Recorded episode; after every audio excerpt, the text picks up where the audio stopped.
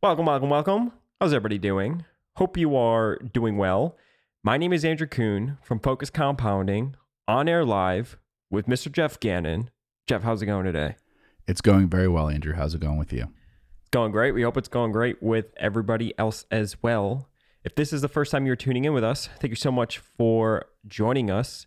Be sure to check out all of our content on the internet. The best place to do that is to follow me on Twitter at, at focused compound. That's where I put out all the content that we upload. Uh, I tweet a bunch of different investing things I find interesting, and just basically everything centered around focused compounding comes out through my Twitter at at focused compound. Uh, you could get that handle in the description um, if you need it. Um, if you want to learn more about our money management services, blog posts by Jeff, um, and then, of course, uh, our podcast backlog. Well, you could go to a podcast app or you could go to focuscompounding.com and get access to all that information. So there is no investor on the internet that has more content than we do, going all the way back to 2005 by Jeff. And you could get access to that just by going to www.focuscompounding.com and scrolling down to click December 2005 and you will get all his, his old write ups for free at focusedcompounding.com. Um, I did reference our money management services. If you want to learn more about that, click the Invest With Us tab at our website, and you'll get everything that you will need on that. Uh, but Jeff is still uploading blog posts, um, so you could get those free posts at our website. It's right on the homepage, www.focuscompounding.com. Everything that we do is going to be in the description down below. So, speaking of blog posts, Jeff, you had uploaded three new articles to the website. We can quickly go over them. Of course, people can view them themselves, like I said, by going to Focus Compounding. And you wrote about Alico, uh, which the title is Alico, ticker A L C O fails to report results on time, blames deferred tax liability accounting issue. So maybe take us through here. I mean, you you wrote about what is this five paragraphs, very brief. But yep. what is it? I mean, with these small companies, I mean, this company seemed to have had it together. Why did they fail to report on time? Is this something that's pretty severe? Is this something that would worry you? Is this an easy fix? What are your thoughts? Well, we can see on OTC markets maybe if they've updated it. They came out with a press release after this, a few days after. Um, so they read your new, post. Uh, yeah, setting a new date for their uh, financial results release, but they did fail. Um, this would have been the 10K to file on that day, um, and they basically said on the day that it was coming out, uh, scheduled to come out, that so the, so far we just have that they provide uh let's see oh no. Yeah so yesterday mm-hmm. they did do it so it was a one week delay basically right? Um so they the thing that was interesting about it of course is that it came out um i believe the day they were supposed to report and have a conference call and everything you know th- saying that they were delaying it. So it wasn't like they announced ahead of time that they were going to delay it um, obviously, if a company just puts out a 10K normally without saying we're going to report our results on such and such a day, then they don't have to say we're delaying it, right? Um, so like NACA would have to say we're delaying it because they do this thing where they say we're going to report on such and such a date, and there's a conference call and a press release and all that. But we invest in plenty of companies where you know they just drop a 10k or a 10q. They might you know there might be a press release that's included as like an 8k, but they don't say ahead of time it's happening it just happens, right? Mm-hmm. You know, we're in some companies like that. Now, for really big companies, that almost never happens. So Alico has increased their investor relations over time, and they do this. Um, uh, uh, so so because of that, and there's been a change in who kind of is running things at the company. Um, I think I got into that in my blog post originally about it, but I also mentioned in that um, little uh, blog post that the uh, they had a CFO leave earlier this year, so they have a new CFO too. So having a new CFO and dealing with issues like that, I mean, sometimes that does more likely that you would find issues that you think there's a problem with. The thing that they explained, and they explained how they would have to change it, is that if uh, they said that if required, would be a decrease in the deferred tax liability and an increase in retained earnings for the prior period or an out of period adjustment, increasing net income for fiscal 2022. So what they mean is that they would have to what they're basically saying in that sentence is that they may have overestimated their deferred tax liability and then thereby underestimated the retained earnings. Which is right? great for investors. Uh, it is, yeah. That would be a positive. So they, I think they they didn't give that explanation when they first said that. Um, you know, they, they gave that explanation when they did a follow up. I think the next day or something like that. Um, so they just said that we're putting it off and everything, and then they gave this explanation of what would be the, the change, probably because of questions right from investors of what does this mean that you might have to restate prior periods, and they said that they could go back to fiscal 2019, and so now they did report. So that was yesterday. I figured that I would follow up with that and write another blog post after they actually report it, which is what I was waiting for. Um, originally, I was going to update it, but then I thought, you know, my blog post would be really short, just saying, "Oh, they said they're going to do it this week," and I was worried about that because there's a couple other companies. Tandy was one, IEHC was one, where if I did that, I'd keep saying it because they kept saying, "We think we're going to report," and then here's an update on it. Here's another update. You know, so this doesn't affect the SEC stuff because obviously you didn't have to file, and you have a pretty long grace period for filing for a 10K, um, and you can request a longer period. Mm-hmm. Well, it's um, good that it, they got it done pretty quickly. Yeah, so it's a pretty big item. Deferred tax liability overall for the company is a pretty big item, but um, it it is interesting. Uh, they've had a lot of you know land sales over time and all of that. So we'll see what happens exactly. But obviously, they pointed out pretty benign sort of thing there. But if they have problems, um, you know, there have been companies that have restated things before that are generally a positive. Um, many years ago, Microsoft was forced to restate, um, but that was kind of connected to that. So with Microsoft, um, it, they had under, understated their retained earnings. Um, but in that case, I think that also kind of gave insight into that they might have engaged in some smoothing of the earnings, and so that may have been why that was happening. Um, and you know, uh, it, it's always a bit of a concern. The company's fairly small in terms of the number of people in management and everything. And like I said, the CFO left. I gave the quote about the prior CFO. Um, and I also talked about how the stock is now basically at, trading at about 50% of what they've said in the past. You know, they estimate the value of the land is. So they give you that breakdown of the enterprise value and everything. And I think they estimate their land is worth, you know, uh, this is includes both the citrus groves and the ranch land, though. You know, 500 um, million or something like that in the category of 500 to 500. Well, let's see. They have the slide here. Mm-hmm. So this was um, from which one? This is from June 13th presentation. Yeah. Uh, and we just need the raw top number that it has. Yeah, there we go. So they estimate the uh, implied enterprise value is what they're saying, which is what they mean would be the value of our land. 505 million to 628 million. The market cap now, what is it at? 200 million. And then there's 100 million of debt. So if you take up, right, so if you take the bottom end of their estimate, 505 million, subtract 100 million of debt, um, and then adjust for the fact that today the stock's down 10 percent, that's 400 million, and then you have half of that. Um, their debt's a little higher now, but basically they're saying that net of debt, their land is probably worth about 400 million, and then um, the uh, market cap then would be about half of the value of the land. But of course, a huge portion of that, as you can see in the estimate, is the citrus land, right? Mm-hmm. The ranch land really only covers the, the debt. Mm-hmm. But but I would point out that another way to think about the company is you're basically getting the citrus groves and the operating business on them for free uh, I mean, not for free, but for for no debt. You know, that is that the price that you're paying is just buying that at book value, at, at fair market value, I should say. Um, that the debt, yes, there is debt, but it's not something to worry about because it really is covered entirely by the ranch land.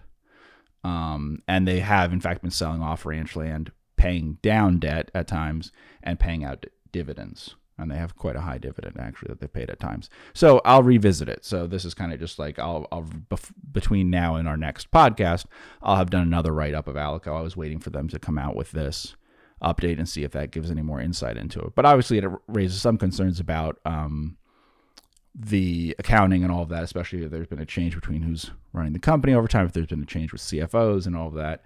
Um, and I always worry about that with smaller and less well known companies. This is not a tiny company. Um, that you know, I think that the requirements of reporting to the SEC and the accounting and everything are important, and often value investors overlook that part, and it can be bad when you get into a situation where that's not handled real well. Mm-hmm. I mean, do you think this is a situation where you go from I don't want to say less of a professional CFO, but maybe they did a search and did hire a quote unquote professional CFO that maybe has more experience with this sort of stuff, and he's looking at the situation as, hey, you know, actually you guys misaccounted for this. I mean, it's a weird timeline that, like you pointed out in your article, that you know the old CFO quits, they bring in somebody new, and then you know now they have this issue, if you want to call it an issue. I mean, I guess I would say it's a positive issue for shareholders, but it's still something, right? Yeah, I think it's been more professionalized over time.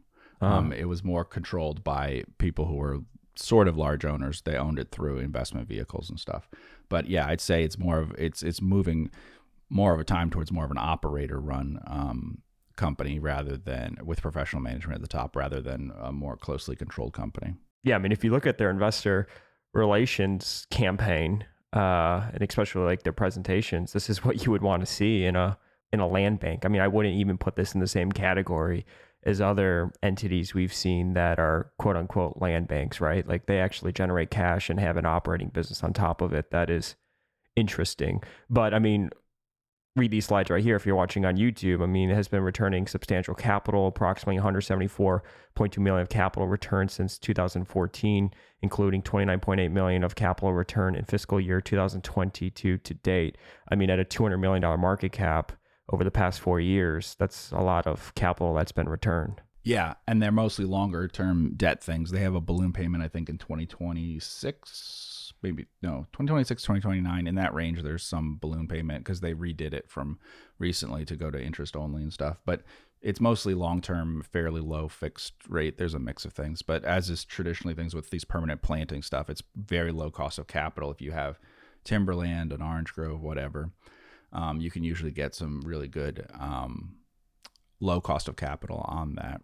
Uh, so we'll see. I'll talk about it in uh, another um, blog post. And the other two things to keep in mind is it was hit by a hurricane.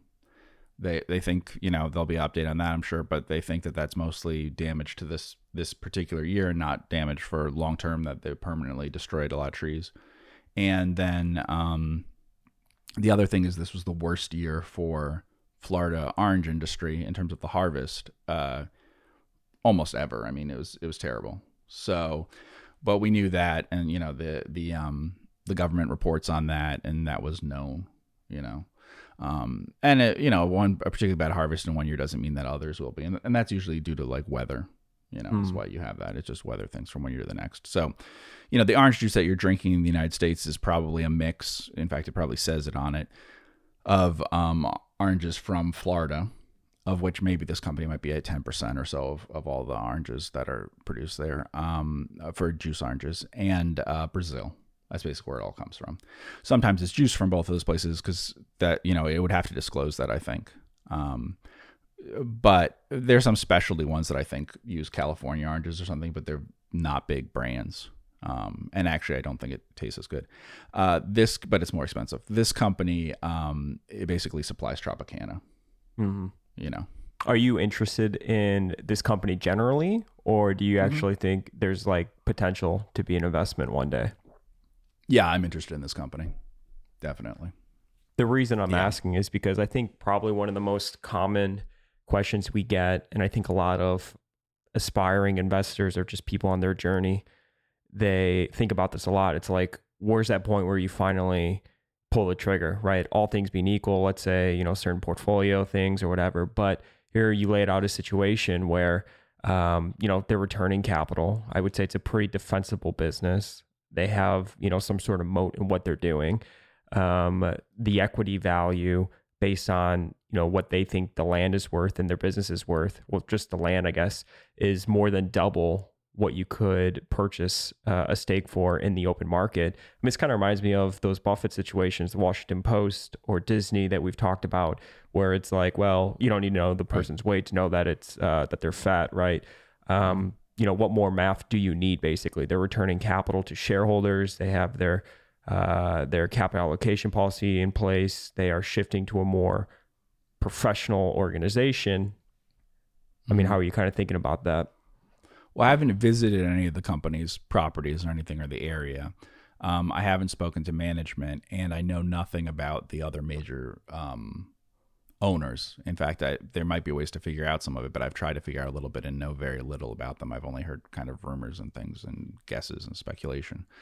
Um, so those are kind of the things about like cap allocation from that, both just in terms of ownership and board and stuff, not just top management. Um, and then the management and what they're really thinking, other than what we see in the investor presentations, and then also seeing the property is more helpful, especially for seeing general area around the property, which you know we've done for some other companies, is better for knowing long term if there's a different higher and best use for some of the land, um, because some of the areas it starts to be built up by things around it, like we're talking about, you know, with the ranch land or whatever. These are very, very low value things, sort of like timberland. Ranch land is some of the, you know, lowest value land there is. So if anything starts to get fairly close to it in those counties and stuff, um, the possibility that the value of the land could be a lot more over time gets a lot bigger, you know, um, because any other use can sometimes be a much uh, more valuable use. You know, they talked about here in one of them that, you know, nearby, um, one of the sales there's uh, something that's used for uh, walmart which wanted something and you know obviously they paid a lot more than you would get for the use of land um, normally because it, you know they can put it to much better use in terms of what their returns on capital are and everything so uh, that's all things to be interested in. Also, you have the slide there, the mineral rights, um, you know, because actually there's some like um, some of their historical land that they have is actually not that far in some places from some of the historical land that was the old Florida Rock. Um, if you remember that company, which is you know FRP Holdings and all that, there's a little bit of it that's actually close to that. So when they talk about like um, sand and all of that and the oil and gas things, you know, there's some things that were used for other stuff. Um, so because what what they're talking about there is the mineral rights is that I believe I believe that's correct. I'd have to check it. Um, that they severed the mineral rights. Um, so when they sold, they've sold. They used to be much much bigger landowner, uh, much bigger landowner the history of this company. So si- similar to um, Keweenaw Land Association, right, which used to be like five times the size that it ended up being. Um, this company was much larger and then sold off ranch land and things like that and uh, so that you could end up with mineral rights that aren't on land that you own anymore if you sold the land without selling the mineral rights obviously hmm Do you could would you think about the future value? So like the area around uh, the land that they own is being sort of like a call option, right? Where it's like, well, you know, that could only go up uh, over time. Where it currently stands is it's you know way higher. The value of it's way higher than where it currently is trading at in the market. And then over time, if things start to be a little bit more developed, that's a call option for you where the value of the land becomes much more valuable or Right, could become yeah. much more valuable. yeah and with inflation over time if it's sustained for a long enough period of time and if you have a state and area that's growing more then obviously the, the land can be worth more than what you estimated at originally uh, if you have a really low cost of borrowing and you're not really putting stuff into a lot of the land that you have um, you know the ranch land for instance um, you know the value can hold very well because you know it's you have you're paying in in money um, at some fixed rate and you're carrying something which is has the potential to go up um, and really hold its real value. So it's not a bad thing to have. And it's certainly not i mean if if instead of land it was cash people might look at the company differently right? Because like i like i said that would eliminate the debt. Like they do things like ev to ebitda right? I see people valuing on ev to ebitda but that to me seems strange because they're not getting a lot of ebitda off of the ranch so why are you adding the debt if the debt on the ranch is the same? The the ranch land and the debt are probably pretty similar in value. if the ranch land didn't exist, then presumably there'd be more money to pay out to shareholders, and then EV to EBITDA of the citrus groves would make sense. I understand using EV to EBITDA on the citrus groves because the citrus groves are being used to produce the EBITDA. Now they could st- still sell some of them sometimes if it has a much higher use than use of a citrus grove, but that's much more valuable as groves, and they produce a bunch of you know cash flow from that. But I just mean like on screeners and things, I think it would screen better or whatever if you took the debt away and the ranch land away because the screeners aren't really capturing any sense of like value from the ranch land, but they are putting $100 million in debt on the company's balance sheet. Uh, because most people aren't looking at like price to book or adjusting it for their estimate of the fair value and the net asset value and all of that. So it's the same as when we talk talk about timberland or any of those other things, or Maui Land and pineapple, where if the price to if they just bought the land today and then the price to book dropped to half, it would show up on all these screeners and everything. But if the land is carried at old values, and so the price versus the fair market value looks attractive, it, it's not tripping things the same way and interesting people in it. Um, so you kind of have to do those adjustments yourself if you look at the stock chart from like 1992, I mean, the stock basically all your return has come from dividends. Yeah, and you can see in the news it says Alico slashes dividend by 90% amid Hurricane Ian impact.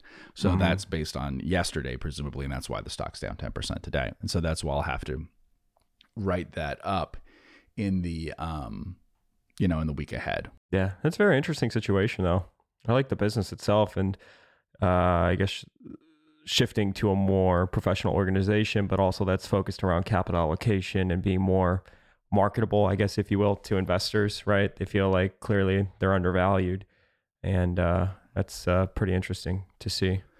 Yeah, the one thing I worry about a little bit with them is that the amount of investor presentation and everything um, for a company that's this, it's all about land sales and about a highly um, cyclical and weather and everything based type thing is it's kind of confusing for investors and that any sort of guidance isn't really a great idea i think i think explaining what you're doing and um, reporting on the impact of some things is fine like of hurricanes and of a bad harvest or a good harvest or whatever but it's a little bit like um, when we talked about universal insurance in florida where they give guidance absent you know weather events, absent hurricane and stuff. But a huge part of their business, you know, is affected by hurricanes. This sort of thing is like, well, what would the EBITDA be in a normal year? They could tell people, but there's very good years and very bad years um, for oranges, and so people have to look at that. And I think like you're never going to attract a big base of shareholders who are interested in what EPS is going to be reported this year and all that. Mm-hmm. So you really need more of like value investors or whatever people who are interested in your cap allocation and your assets and all that if you want a good shareholder base here for this kind of company. It's not really the right company to be focused a lot on let's give you guidance quarter by quarter and conference calls on that and all of that. I know that's what companies normally do and that seems like what you would do to attract institutions to that, but I think it's going to be hard. Um and you see that like if you slash your dividend, then maybe your stock goes down a lot when it does because you attract people for the dividend, of course. Um, maybe larger special dividends and things when they sell stuff would make more sense too. Uh, I feel like the regular dividend is really high, um, which is usually not a complaint that people have, but is really high compared to the actual cash flows of the business. Um, whereas they could pay out like more special dividends or large buybacks or something around um, sales of land and, and, things like that when they have a better idea of their capital needs. Because it's not that they don't have enough capital. Mm. Um, you know, they're well capitalized and everything, I think, but I don't know that their EBITDA is all that, rel- or their actual cash flow from operations, free cash flow is all that reliable from year to year in a business like this, where, you know, pricing and volume both move a lot. Like when I say it's a bad year for oranges, like the actual volume dropped by trees is low this year. So it's not just, oh, what are the prices? This is really complicated um, sort of thing to have. Do you think companies like this are better off being private because of that cyclicality. Yeah, but I also think you can attract the right shareholder base. I think you just mm-hmm. have to realize that your shareholder base is completely different from someone else's. But yeah, I mean, this is a stock that like a Third Avenue Value could have owned when it yeah. was um, mm-hmm. Marty yeah. Whitman or whatever. Um, it's a thing that you know Peter Lynch, who liked asset plays as one of the categories of things that he could own, could own that.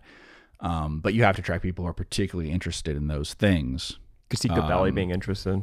Yeah, right. Exactly. Gabelli, right. So those those kinds of um, investors who you could lay out like a sum of the parts and what's your capital allocation and trying to kind of increase over time what we think, you know, the quote unquote intrinsic value of it is, um, or at least like what the fair market value of our assets are, plus you know all of that, um, to kind of like show the ongoing liquidation value of the company, even though you don't intend to liquidate the company. That over time, if it's going up or down, um, I think that makes a lot of sense.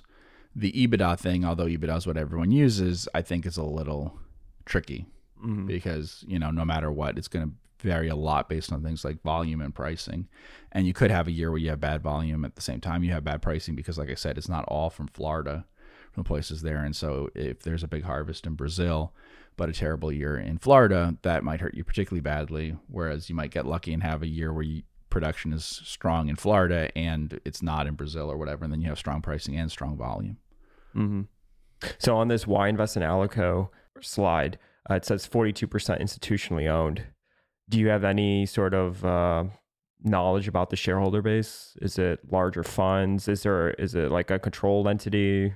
Right. So I do have some knowledge of it, but I don't know a lot about anything about the people who are involved with those things that owned a lot of the stock in it before. There was an agreement with it, which I take it is sort of like a um, unwinding of a partnership. I think is probably the real reason why that happened, but I don't know that exactly because the Alico part of it doesn't really explain that. But that certainly seems like what happened. That shares were distributed to people through the through the fund that originally owned it together. Um, and I don't know much at all about that. But there was obviously a changeover in um, control in the sense of um, actually administering the company, although not necessarily in terms of a lot of the ownership of the shares. Very interesting. I would love to go see this. I mean, Orange Groves, come on, that looks beautiful. I should say that we do not own uh, Alico, but uh, uh, so do your own due diligence. But that is a stock that you could also uh, read more about it on Focus Compounding, not just this blog post, but Jeff actually laid out a thesis. Yeah, uh, when February seventh, two thousand twenty-one. Instead of Okay. Florida, orange grower selling land, paying down debt, and focusing on its core business, um, which is true as well. I know when I did reference most of your return has come from dividends as an equity holder. That is true. Um, but they have also paid down debt. So I guess from like a enterprise value standpoint, but as an equity holder, uh, most of your dividends have come from, or most of your turn has come from dividends. But this is interesting, right? We've talked a lot about MLP on this podcast and Mm-hmm. throughout Focus Compounding's yeah. history. And, you know, it's different because they're actually monetizing the land a little bit more. MLP is really a controlled land bank uh, that, Right. like I said, I mean, emphasis on controlled. And doesn't seem like there's any sort of emphasis or motivation to monetize the land. And it looks like Alico is trying to do that in some way Mhm. or be just more presentable to investors. Mm-hmm. I don't think Maui Land and Pineapple cares at all. No. Let's go back to the homepage. So you also um, you also wrote a blog post, What to Read to Learn More About Disney. So we speak a lot about Disney on the podcast. Mhm. And you laid out three books that you recommend The Ride of a Lifetime by Bob Iger, uh, Disney War, and Walt Disney by, by Neal Gabler, uh, which Mhm. covers Walt's life. Great books. Disney War is great. I want to reread that actually. Um, but Yeah. it's uh, one of my favorites. And I also mentioned for um, the company as it is now, and to learn about it all the time that way, the science of hitting, which is a Substack. Mhm. Um, that's a good one to read because it covers a lot of media and things like that, and Disney in particular. Um, so those books are, you know, out of date. Uh, the Iger one is the uh, most recent, um, but they're obviously out of date in terms of the exact way of what the company is made up of and everything. But to know the kind of the history of the company and the history of the assets that formed it, um, those three books I've read and they're they're very good. Um, I think people would enjoy all three of them, uh, Mhm. probably. Yeah, Ride of Lifetime would be the easiest. Um, you know, it's not a particularly deep book, uh, par- particularly hard read, and it's the most recent, so some people will be most familiar with that way. Disney War's kind of the most famous historically, Yeah. um, because it's a bit um, more of an ugly situation It's and all of that. It's a fun read. Yeah, 620 Um, pages. Right, but what people might overlook on that is Disney War is probably about only half the book or so is really the part about the you know the Disney War part of it. The other half is sort of the good part of um, Eisner's reign there at Disney. So it's it's actually a really comprehensive book that way. and then Walt Disney is just it's a very good biography, um, very comprehensive biography of Walt Disney. Mm-hmm. And the science of hitting is a good follow on Twitter as well. Uh, but speaking mm-hmm. of books, you also did a blog post about six books I've read recently, and you know I have a question. Where do you find? And somebody had actually texted me. They're like, where does Jeff find these very obscure books, right? Limping on Water, Beating the Odds, Ski Inc, which I actually, out of all of these, uh, you did recommend reading uh, Limping on Water, which I have read. Mm-hmm. Uh, the next one I want to read is Ski Inc. Uh, but it's like you say a manager's account of running different ski resorts in the US, like Limping on Water. This is basically just about the jobs he held and what he had to do.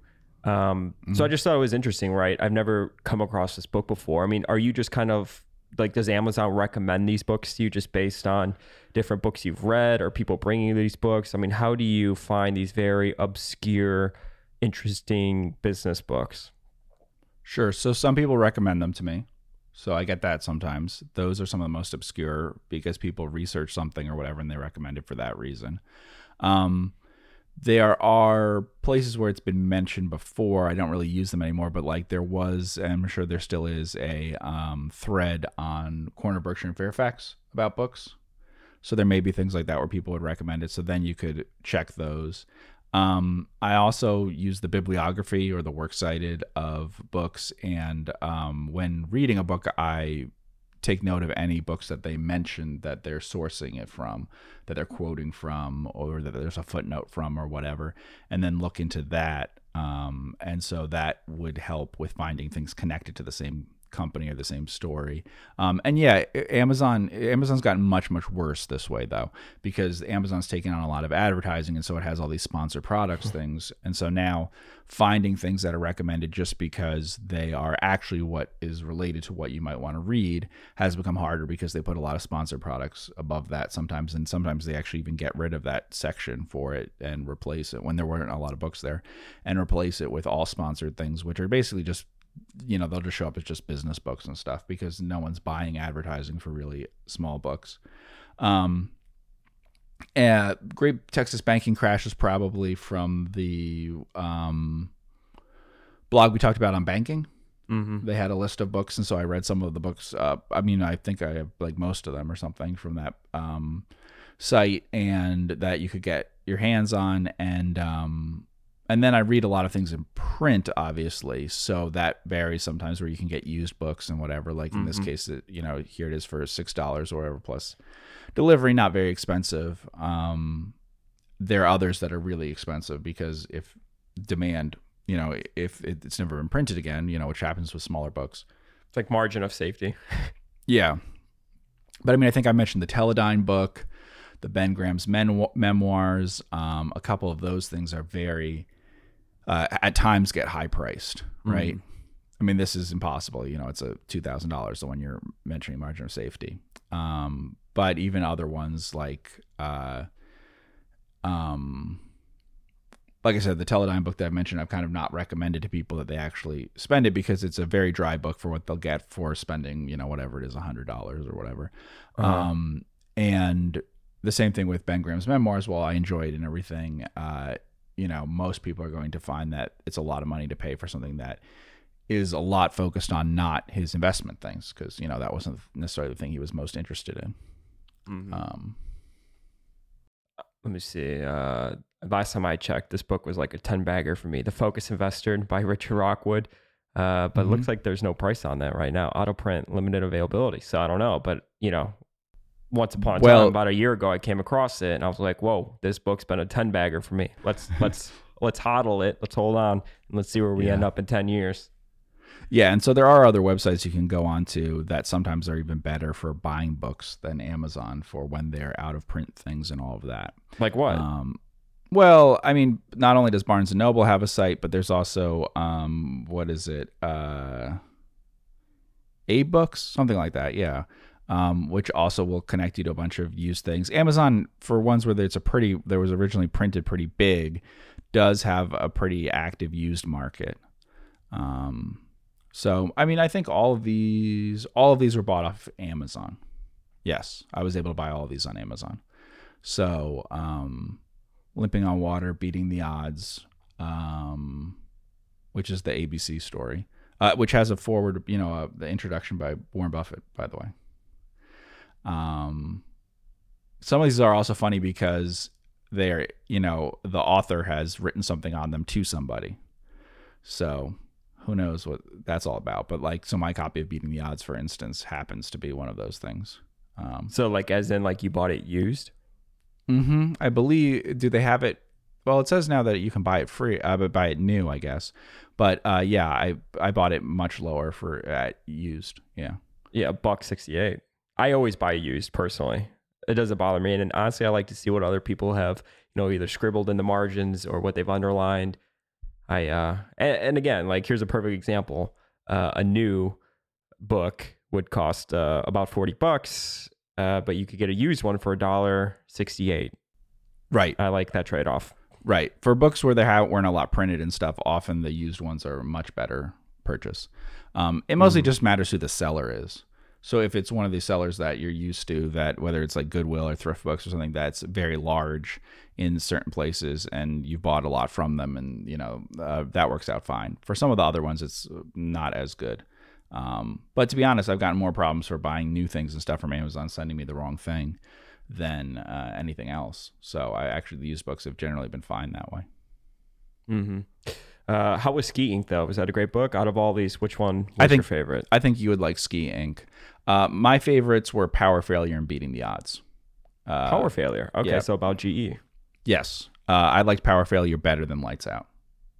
Interesting. It's Why very comprehensive though. It's very long. Um, so it is. Uh, 816 pages. yeah, but it's like a hundred and some pages of notes. It's like the snowball. I mean, I think the actual thing I is it. maybe 670 pages. I don't remember exactly. Maybe it's low 700s. Um, it has a huge thing on the notes. Um, so that's a history of GE for the entire period, but mainly it's focused on, um, you know, more than half the book probably is just Jack Welch and Jeff Immelt.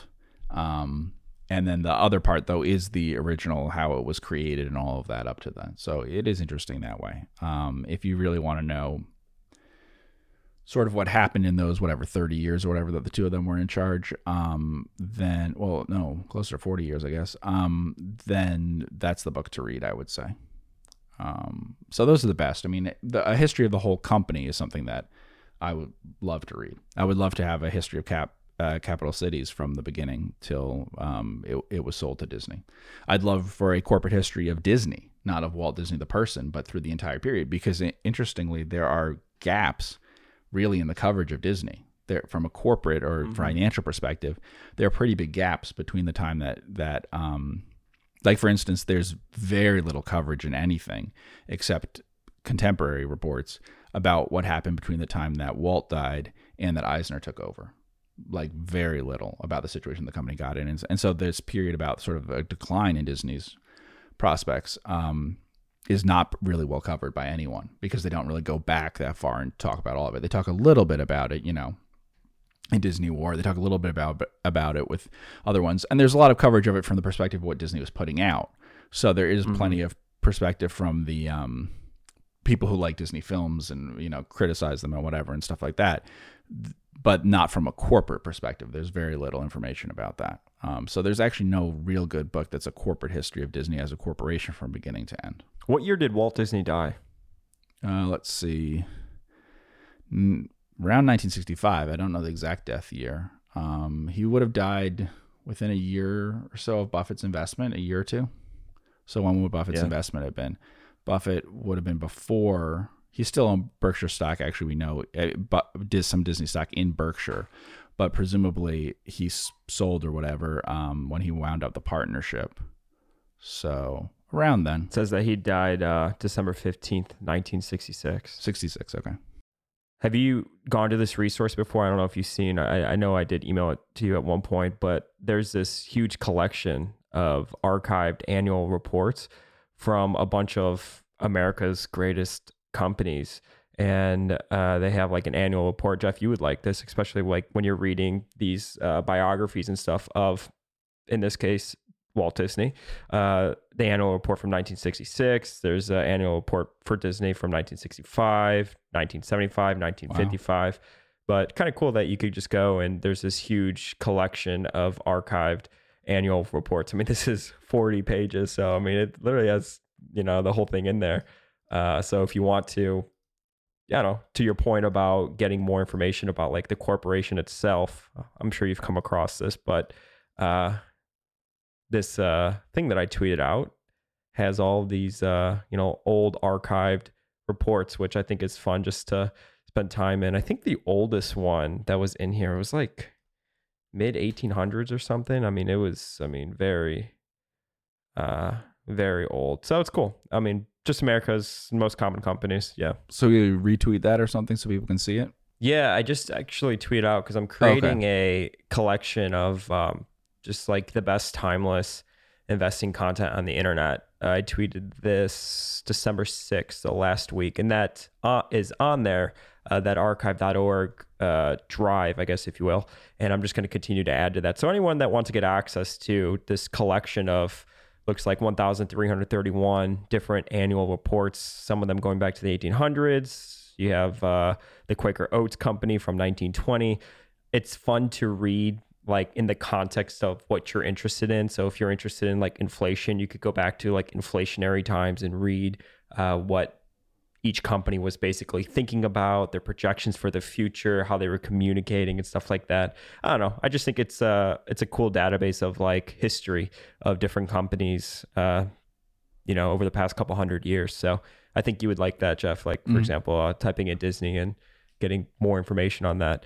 So a couple podcasts ago, you had said that one thing that you think people would be surprised to learn about as it relates to your investing process is how much books are part of the process. So can you like take us through like sort of your playbook, if you will? You come across a new company, you're not familiar with it, you read the annual report or the 10K, 10Q, maybe some transcripts or just get caught up on the business. Do you from there go to like Amazon and type in said name to see if there's a book written about it? I mean, we've spoken a lot about NACCO on here, and you purchased a book about NACCO's right. history, right? Yeah. So, like, do you just kind of come across it in your research? Do you always look to go out and find a book that is either on the industry or other companies in the industry, competitors, etc.? That's a huge part of your investing process. So, take us through that uh, for anyone that wants to replicate what you do. Yeah, I certainly do that. Um, most the companies that we um, invest in everything obviously don't have books about them. Uh, but there might be books about the industry and about other um, uh, companies in it that are close to them. Uh, so, you know, histories of the industry, but particularly histories of specific companies are the best thing to do. So, even if it's things that are, you know, that you're looking to invest in, Ark restaurants or Flanigan's or whatever, um, reading about other, trying to find any other companies um, that are in the restaurant business and everything is helpful for that. Sure. Um, and that's true. Uh, you know, there were books written on DreamWorks uh, as a company overall, not DreamWorks Animation specifically. Uh, but DreamWorks Animation was a public company, and so you could read those. But you could also just read about movie studios in general. Um, the ones that are really interesting to me are ones like Ski Inc., obviously, because there actually isn't that much written about the industry from a business perspective. I think I mentioned with the cruise lines, you know, there's some stuff about it in um, about sort of cruising and stuff like that. But there, from a business perspective, there's probably only like two good books on that entire industry um, that I can think of, uh, and it's a you know it's a big industry, so th- there's some surprising gaps that way you know um, the movie theater business. For the most part you get it through reading books about other people who were involved in it for a while. Uh, you know um, in beating the odds the company that became abc that bought that that network uh, it wasn't called abc at the time but that bought that network um, was actually involved in the um, movie theater business. Uh, you know, Viacom, uh, Sumner Redstone was um, involved in the movie theater business, and, and so were some others. Uh, the, you read The Outsiders, one of the companies in theirs in the movie theater business, but obviously, you know, you can read these annual reports and things about them today, and you don't have a lot of that background. Um, we've talked about theme parks before. There's lots of cover uh, there's lots of write-ups on value investors club or anywhere else uh, about them and using data from the industry and stuff as, as it is now um, but you need to read books and things to get an idea on what the industry was like before to get an idea of how mature it is now and how slow growth and everything versus what it was like a long time ago. Um, and sometimes you figure that out just because you're reading and you're like, well, that doesn't really make sense. It must have been very different before. You know, like the cruise industry was once a very rapidly growing industry because you can see the huge size that it's at. You can see that it wasn't started that long ago, really, when you think about how many decades ago. And yet it's this slow growth, whatever thing now, it can really um, lead people to think that somehow the industry doesn't change over time. Um, one of the biggest things is people say, like, what's a g- good business or good industry? It changes over time. Um, as the industry matures, there's certain p- parts uh, in in its history where it's a really better business than you might think, and then there are other parts where it's not as good. Um, you know, people will say like a newspaper is a great business or something. It wasn't. Throughout most of the history of newspapers, most newspapers were terrible businesses. It's that there was a period where there became dominant daily newspapers, one per city, and they became really successful. But, you know, these things were founded often a very long time before then, didn't make a ton of money for their founders in a lot of cases. It was a much more competitive business and faster growing and everything, but it was during the period where Buffett was investing in them and all that in the second half of the um, 1900s, which is when really, you know, they made a lot of money. Um, and even not particularly good ones, um, as long as they got to be the top one or in a few cities, one of the top two, um, was a successful business that way, right? And so it's true with all of these. And you can see that even like that's one of the things I enjoy with beating the odds is because of how different the network TV business was, how different the movie theater business was, how different all those things were back then versus what they would become later. Um, so and you get that from reading Buffett's shareholder letters and stuff. I think his 1990 letter around then, he talks about how the um, maybe it was 91, I don't remember, but he talks about how the the economics of the media industry haven't just been haven't just deteriorated because of uh, economic downturn, um, but also because uh, the economics of it have really changed. And that's when he's talking about cable coming in and you know other things like that. Um, so already he's talking about that in terms of newspapers and local TV stations and, and network TV, whereas people think of that as being the internet. That's just why that happened. But already he's talking about how it used to be a great franchise and now it's just a good business. You know, it was once a franchise, something with a moat and everything, and now it's it's a better than average business, but it's not, you know, one of those sorts of things. It's not a Coca Cola. It's not that kind of business anymore. So more on Coca-Cola. Why do you think it took Buffett so long to invest in Coca-Cola, right? So we're just sort of talking about the life stage of an industry or companies where we've done so many podcasts on this before, but Buffett's typically interested where it's about slower, more predictable, dominant growth. There's a few main companies or players in the industry. Uh, and it's much more about capital allocation and market share growth, right? Or maintaining your mm-hmm. market share, I should say. So, why do you think it took him so long? I mean, he read like what 30 or 40 years of Coca-Cola annual reports. He lived next to right. an executive. Um, why do you think it took him so long to invest in Coca-Cola? Well, one, it wasn't cheap, so that I think was part of it. Um, it had a history of being pretty expensive for much of that period. It was a nifty 50 type stock. Um, so the business did really well in the 10 to 15 years, 15 years really before he bought it but the stock actually did not do that well. So that's part of it.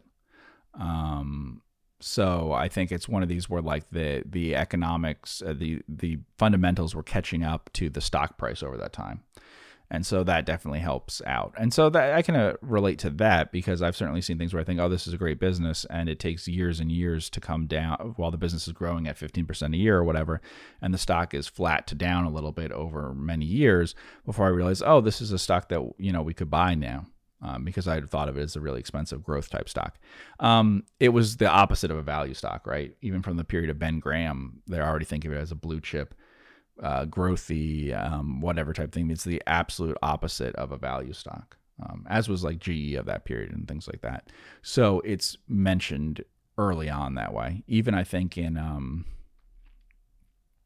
uh, beating the odds, um, there's something there about. Uh, um, wait, do I mean beating the odds? No, sorry, I meant. Um, I, I guess. I, no, I don't remember which one I meant. But anyway, uh, you know, so Coca Cola stock had already performed very well by the you know the middle of the 1900s. It was already something that was whatever you could go back and find if it was a hundred bag or whatever before then. Um, so it was a fairly flashy stock in a way. Uh, certainly very well known company that way. Um, Buffett had owned a little Wrigley, and he'd owned Disney, um, because we know that from seeing things in the '60s. So you know he owned a little bit of consumer brand things. Uh, he did buy into food things, but those were very very cheap when he bought into them. So Coke was really a different experience in terms of the price that he was willing to pay and everything like that. I think. Um, I mean, he was willing to pay it for things like Buffalo Evening News, pay a really high price because he really understood the news business, right? The newspaper business, and he knew exactly what he was buying, and he was getting control in that case. Um, you know, maybe for a Geico or something, he didn't have to because he bought it when it was severely distressed. But you know, would he pay a high price for that? Maybe because he really understood that.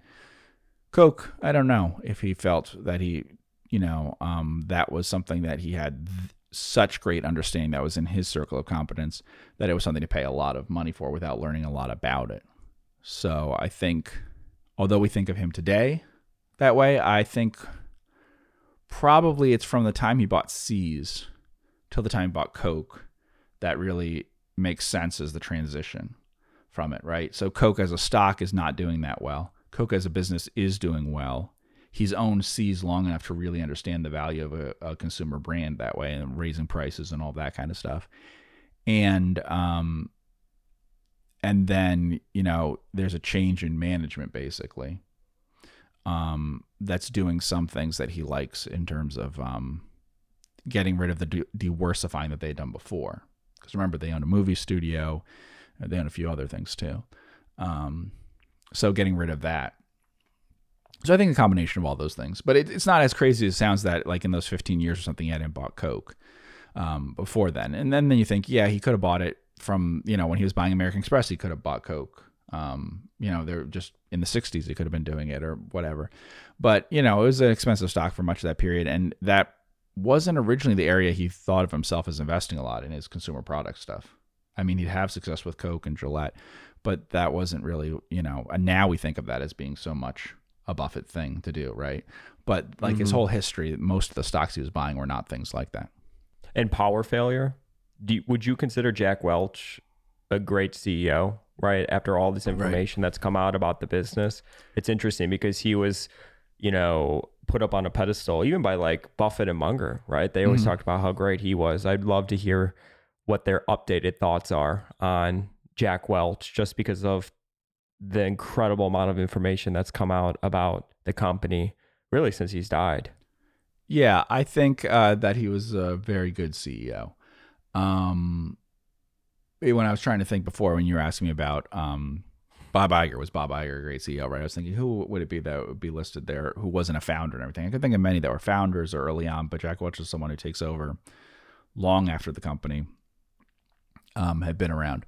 Uh, I think, look, he actively managed earnings in an aggressive way and managed Wall Street's expectations and set up things that could be a problem later on that way. But I do think that it's really overstated the extent to which GE's problems later on uh, and really failure and everything are a result of the situation that Welch left the company in yes, he grew the finance part of the business to a lot bigger part of it. Um, but that doesn't necessarily mean that you're going to have a, a disaster. Um, I mean, to some extent, I actually think that it's slightly overstated, both in the case of Greenberg at uh, AIG and Welch at GE, that they were responsible for the company's failures just because they uh, bought and grew, you know, they they they really grew into a huge size. The units that eventually would cause the downfall, because I don't think they would have caused those problems had they been in charge at that time. Um, the capital allocation of Immelt was particularly bad, um, and also the, I mean, there's just other things. The stuff that GE's culture and what Jack Welch did with GE did create a bit of a problem in which, because they were focused on earnings and managing earnings and everything, I think over time they ended up putting more and more businesses and growing businesses where it's easy to to manage earnings um, both in the sense that they can consistently grow and everything, and that you can rely on having a low cost of capital uh, to make money on a spread, and um, that you can manipulate the earnings basically, even in things like the uh, jet engine business and stuff with the service contracts. Um, so even in things like medical and uh, aerospace and stuff, I think that um, that's part of it. And I think that's actually one of the reasons it doesn't get into in this book, but I do believe that's one of the reasons why GE was really willing to sell um, NBC uh, is because the media business that they owned is actually really difficult. Uh, NBC and Universal and everything is all of that stuff that's now um, Comcast. Those sorts of businesses, even if they branch out into other things, are generally very difficult to um, manage earnings in. They don't necessarily give you very consistent earnings, though. If you're diversified enough in it, maybe they can but they also have earnings and cash flows that are really much closer to each other. So you can't kind of take something over and not value it on sort of a cash flow basis and have it instead on like an earnings basis. You know, there's nothing that you can do. I mean, there's one story in Power Failure that uh, is kind of funny in that they're talking about one of their, I guess it was one of their cable things that they owned. And they were saying to them, oh, well, for this quarter and stuff, could you maybe release this movie um, right after Christmas instead of right before, you know, right after the end of the year, after December instead of right before. Because the way, if you know how accounting works for movie and TV and stuff, is that it you have to match off revenues and ex- ex- expenses. So although you've put in all the cash into it, let's say you have a hundred million dollar movie, you've put up all the cash up front. You actually haven't reported any of that as expense yet. Now, if you play the movie once on January 1st or whatever, you and you think it has no value at all after that, it's a flop. You have to report the entire expense immediately to match it up with the revenue. If you think the revenue is going to be smoothly going over five years, then you would report it the same way on the expense. Basically, you're giving it like it has a similar margin on it over time by matching off the proportion of the expense to the proportion of the revenue. So when you have a huge hit, you get a profitable hit from that over time as it smooths out. Or if you have something like the movie that Dis- that Disney just put out, uh, Strange World, that thing because the revenue goes away. You know, they model that the revenue is going to go away like almost instantly. It's a you know plays for a few weeks in the movie theaters, and then we're not going to make any money on all the rights for it and stuff. They just have to take that expense like that. So this company that GE owns, they're saying, okay, so can you do it right after in January instead of like a week before or whatever in December because that helps us for the quarter. We need we you know we need a little bit more this quarter versus last quarter. Whereas sometimes in the reverse, they're like you know spend a you can take more expense this quarter, right? So they have to even out. So uh, the problem was it was a Christmas movie. So they said, no, we can't play a Christmas movie in January. Uh, it's it's yeah. coming out for Christmas. Um, but that's the kind of thing that they would do, right? So they would uh-huh. pull back in one unit in terms of like can we pull forward some expenses and stuff so we look better in the future? And so basically they call around the company and be like you know we got a $10 million hole or whatever. Where do we find that and how do we make that happen? Um, and so in the kind of idea of like good money uh, bad money you know pushing out crowding out the good money i think over time bad businesses because GE was also active in in how it manages portfolio businesses businesses that had particularly good cash flow characteristics versus particularly poor earnings ones got pushed out of GE, and ones that had particularly good earnings versus particularly poor cash flows got kept because they were concerned with their earnings that they were reported. They had access to low cost capital and eh, they were willing to grow their balance sheet as much as it took. So all they cared about was earnings per share. And no one was saying, What's your free cash flow? What does it look like? And everything. So, a business that actually to Comcast, who probably manages their business, uh, they do now. I mean, when they were early on, they didn't necessarily, but they, they did embrace sort of the um, John Malone type approach to cable companies and stuff. So for a cable company buying something that has that kind of cash flow and everything, they're just looking at what's the EBITDA, what can we get out of it, and all of that. They're not worried about what are we going to report in earnings. Um, and so they got rid of some things that actually would have had plenty of cash flows and stuff into things that were all about the earnings per share. And so that's part of the thing with the financial situation that they got themselves into. And it is something that is similar both with AIG and with GE. And I do blame them for creating, in each of those cases, the star CEOs, for creating the um, circumstances that would happen later, and the, especially the culture that would happen later too. Um, but to some extent, I think that Jack Welch set up the situation in which a not very good CEO could do some real damage. I don't know that if he was the person who was always in there, that that would necessarily be a problem. Uh, but you mean like as it relates to like manufacturing earnings and stuff like that? Yeah, Like the constant need for like needing to beat the street. What is the Wall Street expecting? Beat those expectations. Keep the Right. dividend. Yeah. Now, the thing that Jeff Immelt couldn't have done anything about and that Jack Welch gets too much credit for is that GE stock was just really incredibly highly priced at that moment. So, Mhm. from a stock perspective, things did not go well.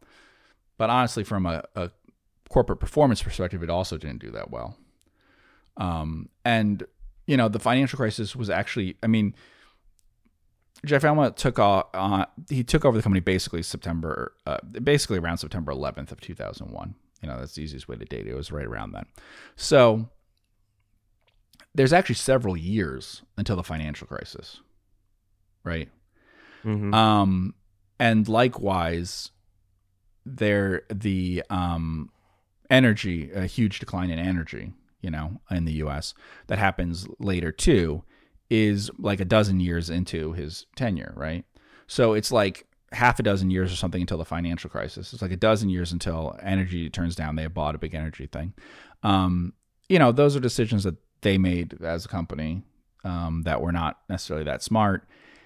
And they took a lot of the worst things of the Welch era and didn't have a lot of other ones that were better. Um, but overall, GE was definitely run throughout as the anti-outsiders type company. If you like read the book The Outsiders, this is the reverse of that. If all you worried about was reporting good earnings, you didn't care about the cash flows and all of that.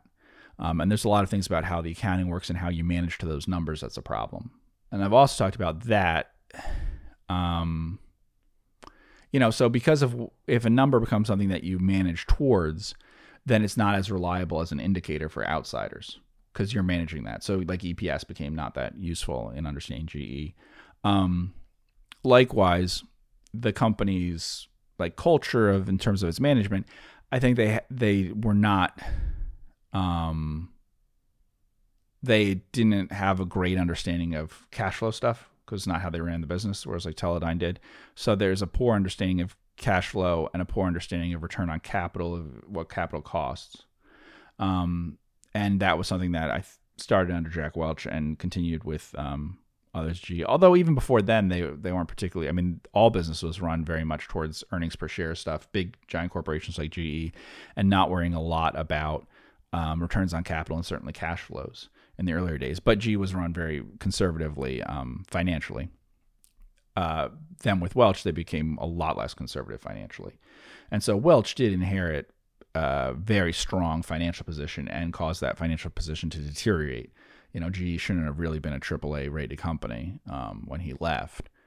So that part is true.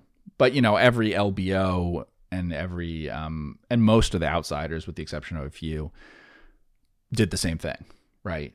They started with a company which was nor- somewhat normal finances and brought it down to like a junk bond type company or whatever and focused on return on capital, especially on cash basis, you know, the cash flows and all that. But they focused on getting the equity performance to be as strong as possible and acted like owners. But they didn't focus on having it this rock solid financial situation, except for um, Buffett. And um, they also talk about Washington Post there with, with Kay Graham, but that's because Buffett's really having a huge influence there. Do you think this whole idea of like worried about being worried about future earnings and communicating your company to analysts and Wall Street and quote unquote beating the street? I mean, do you think most companies, I mean, take Buffett out of this mold, most companies kind of operate that way and worry about those sorts of things? Kind of like the whole, you know, Buffett quote of you get the shareholders you deserve. Would you say most companies kind of fall in this same bucket as? GE? Yes, but I have to say, since I lived through it and and you did not really, it was so much worse in 2000. That's what people don't understand about Enron and GE and all of these that were at that time and that were a lot of the Sarbanes Oxley stuff after that, uh, Tyco, whatever. This is what all companies, uh, big size, did there. It was a complete focus for them. Um, obviously, they changed some things about disclosures and what could be given to analysts in, instead of others. Um, but basically, you know, there were whisper numbers and there was guiding to certain consensus there. They didn't have to, no one had to pre report that, oh, we're going to have a bad time like Snap and stuff does now because they could get all the analysts on board to guide them to the right numbers before then. Um, but yeah, it was an obsession with everybody um, about the earnings per share thing, about the, um, and there was a ton of value to that in in people's eyes of the consistently growing um, best businesses, the higher returns on that. I mean, GE was very, very famous around 2000 or so. And it was, it's amazing because it was very famous as a successful business and everything at a time when it was the exact opposite of all the tech companies and the new things and stuff. This was an old um, company that was not in any of those businesses. Even the things that it was in that were high tech were things that were decades old, those mm-hmm. industries. Mm-hmm. Um, and so it was, you know, it was because of that, of the consistent earnings results and all that. Um, and it was like the nifty 50 type period. You know, it, it was a similar sort of mania that caught on. And I think people forget that. They remember it as like the pets.com and stuff like that. That was the what happened then. But there was this blue chip boom that happened too. And a lot of the wealth that people lost in the downturn of the 2000 uh, bubble bursting and everything was not just tech stuff, although some in that were really bad. Um, mm-hmm. You know, we've talked about like Cisco or whatever, like that got to a price that could never be overtaken, no matter how well the company was run from that point on. It was just, you would never get back to the, that stock price and stuff. Uh, it would never be a good performer. Um, Microsoft was bad, but it wasn't as bad as Cisco in terms of the valuation. And so it was, you know, but it still lost a decade or whatever we looked into in terms of the stock price of, you know, not uh, taking over a decade to turn around. Um, so yeah, it was just that period that was unusual that way. I mean, you saw the, the only thing that's similar to that, you know, there was a housing mania that you saw in, um, and everyone's read about and stuff now in the, um, housing boom and like learned about after that what that was like and how strange that was and you saw that um in the the you know the Tina or whatever you want to call it, the FOMO, the um, that morphed into a few different things in terms of what's been crypto and SPACs and um, certain completely profitless tech type things that are basically like pre-revenue or startups that ha- have not clear how they're going to commercialize and all of that of the last few years, which I really just started in the last years before COVID, the first signs of it, and then happened, you know, with COVID. Um, and that's common with all these that you get a bunch of little bubbles and different things, even with the Nifty 50 things and all that. When you look at the history, there's these little bubbles of different things. And like some of the more speculative things, that bubble pops and then another bubble pops up that's even different. So it's not, it, it's one of these really interesting things because like 2000, um, interest rates were not that low. Um, so, you know, the bond yields were actually pretty much per I think they were in line with totally what they'd normally been for a long time at that point. They weren't considered particularly low. Short-term money wasn't definitely wasn't low at all. Um, and then tech stuff, okay, if you believe the internet was going to become the biggest thing ever, that makes sense with Cisco, right? Selling, you know, basically the the sort of um, switches, sort of the the infrastructure of what the industry was going to need and everything, and a couple other ones. But why is GE priced so high, or you know, there's others. There was there so many of them. Even you know, Coke and Gillette got to prices where Buffett said that they're overpriced. Um, and that bubble is not the same thing. It's just something psychologically that's happening with people. That's interesting because it's not just logically making sense. Um, but and people justify it. But now, you know, people have talked about the until the rates went up recently, right? They talked about the net present value stuff. So it's the discount rate. Well, the discount rate wasn't that low back then. So okay, so it was all about the internet and that growing fast. That makes sense to a certain point, but then it was all these companies that actually weren't even that involved in the internet. Um, and so you come up with different ways to justify it, but it, I mean, what it honestly was is that after, you know, rates peaked in like 81, I guess, or around then 82, the stock market starts taking off basically and it continues to take off for like 17 years basically. You know there's a crash in there and everything that was momentary but at the end of that you still keep feeling positive about things and there's keep being things that kind of develop out of that and you have a memory of it being so positive for so long. Um and you know so it was a very very strange period that way. And that that's something that probably Power Failure could have done a better job of explaining, though it did a little bit of a job explaining it. That people don't realize that of what's changed between like now and then. Like more recently, in the last few years, being in the right thematic category. That's the thing that's been hot. So it's sort of like the uranium stock craze that happened, you know, 50 years ago or you know 70 years ago, whatever. Now, um, that sort of thing. Uh, that was not what was really the huge thing 20 years ago. It was actually um, these stocks. It was a few leaders, these big name stocks. Uh, that everyone was crazy about. And some of them were internet stocks, and some of them were just big leaders in their field and whatever. It reminds me more of like when they talk about what the stock they called Radio, but it was RCA um, back in the 20s and stuff uh, when it was a hot growth stock and everything. But it was also considered a well run stock and just a popular leading stock, and everyone looked at it. And, and um, there was a, a, you know, that's what everyone traded, that's what everyone talked about. So, and it's also hard to understand when I say things about like Activision or whatever. Why weren't people why wasn't that stock bid up to the moon? You would think that with internet and video games growing so fast and everything, that would be a crazy thing. It wasn't big enough. It wasn't a leading thing. It wasn't well known enough. You know, uh, it was an interesting period that way.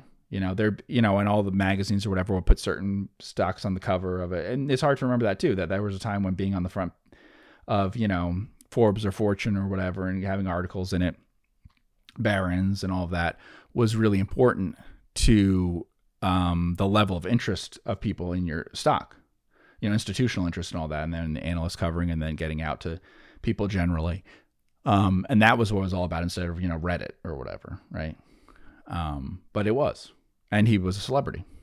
And Immelt was a celebrity, even though he, you know, never did a particularly good job at all. Was he a celebrity though, just based on Jack Welch's shadow? Right, he sort of inherited yeah. that celebrity. Yeah, and he was, which obviously very, he cared a lot about.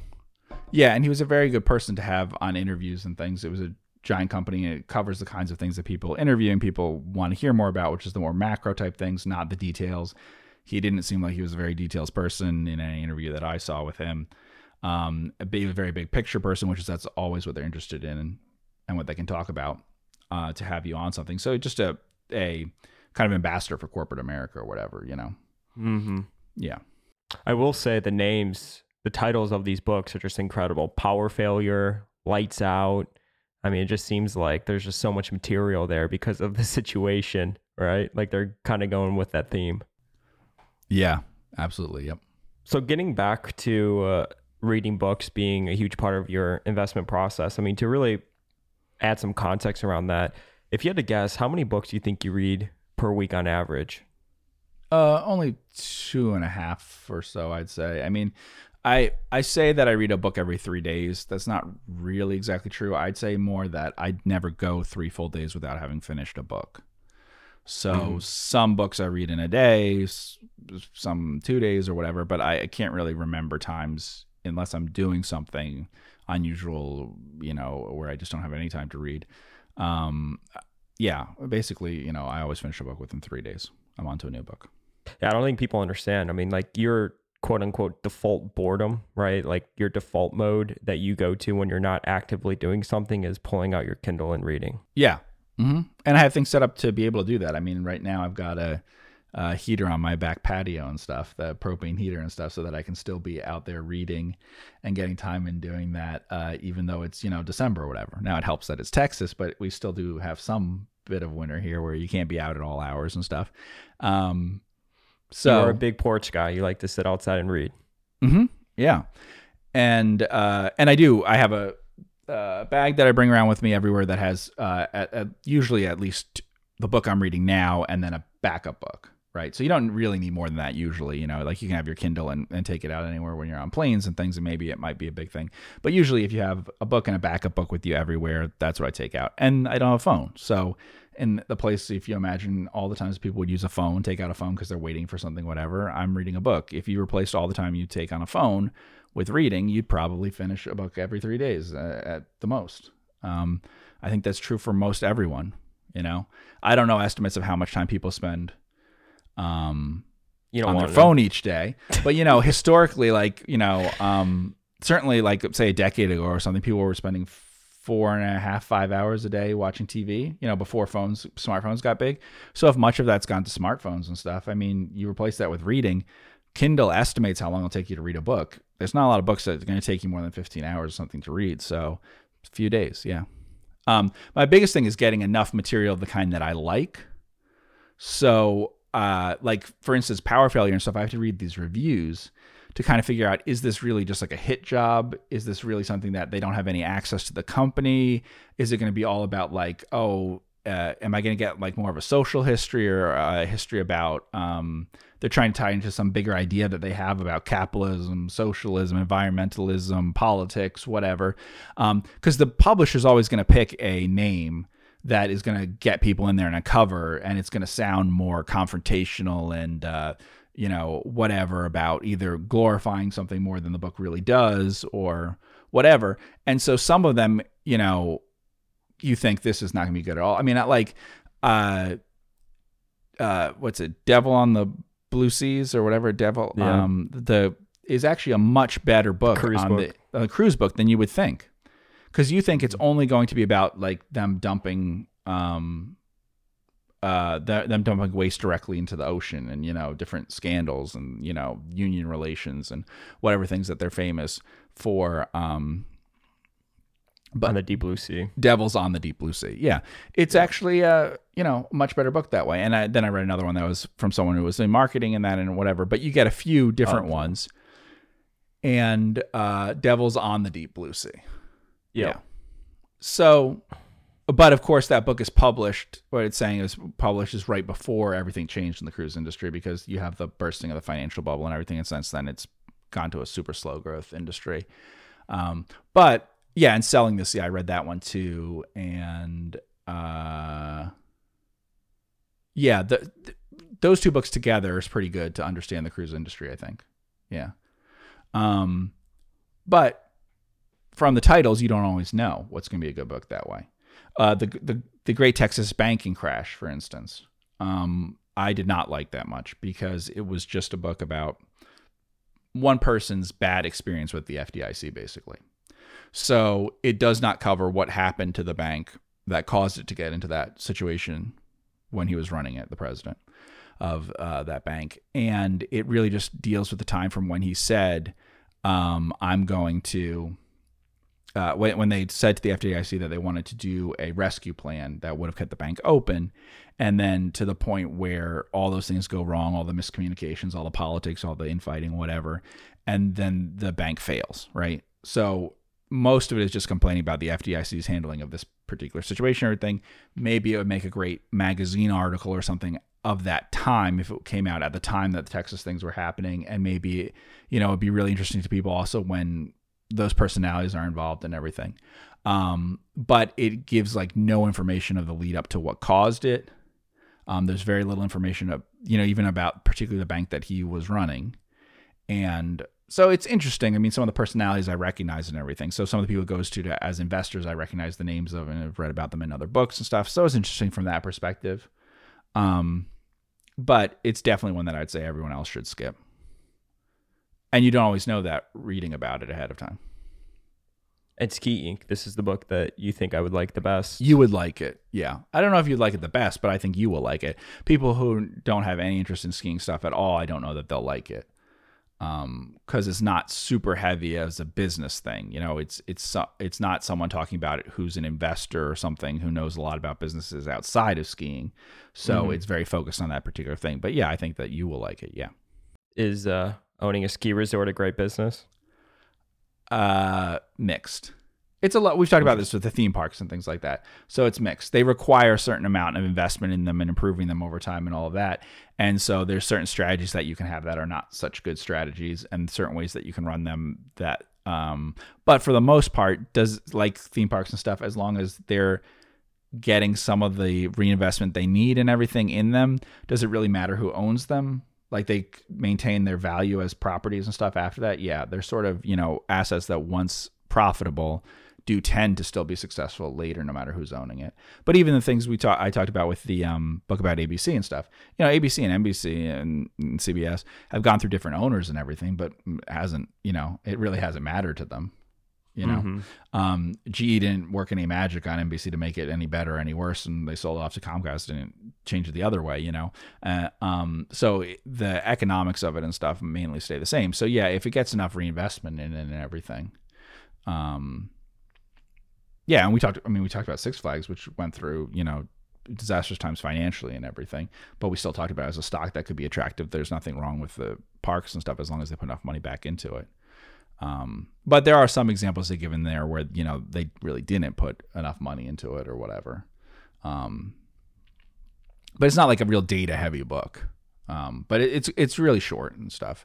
But it is a completely business focus. It's not like gossipy or anything about the behind the scenes of the ski resorts or anything. It is really about the business of running a ski resort, and you get a real understanding of that about like you know how many beds there are in the area for people to stay over, um, to building the base for the resort what it takes in terms of you know the little um, ski village that you have of retail and stuff and how much that brings in for them how much condo sales you know are important uh, ski lifts to move people how long it takes to move them how you know all that kind of stuff pre-sales of uh, season passes versus things that are all day things that people are doing and you know so it gets into like you figure out oh this is how they make their money and everything. And this are the difficult things i didn't think about too of the logistics of it. Because ski resorts are like i said about you know disney's best skill right with if you go to the disney parks and stuff the thing where they excel beyond any of the other theme park operators is moving people around. And ski resorts are, do have that aspect to them too that it's a big part of moving people around. A bunch of people come at the same time and want to get up um, and making them wait a bunch of time and not maximizing the time that they're actually spending money and all that kind of things it, you know is an issue. And they talk about sometimes in it where they have like here's how long the wait was from them to doing this here's much how much actual skiing they're able to get into whatever. So like reasons why one is more attractive than another and why you have to invest in these lifts and all that kind of stuff. So it's stuff you might not think necessarily about.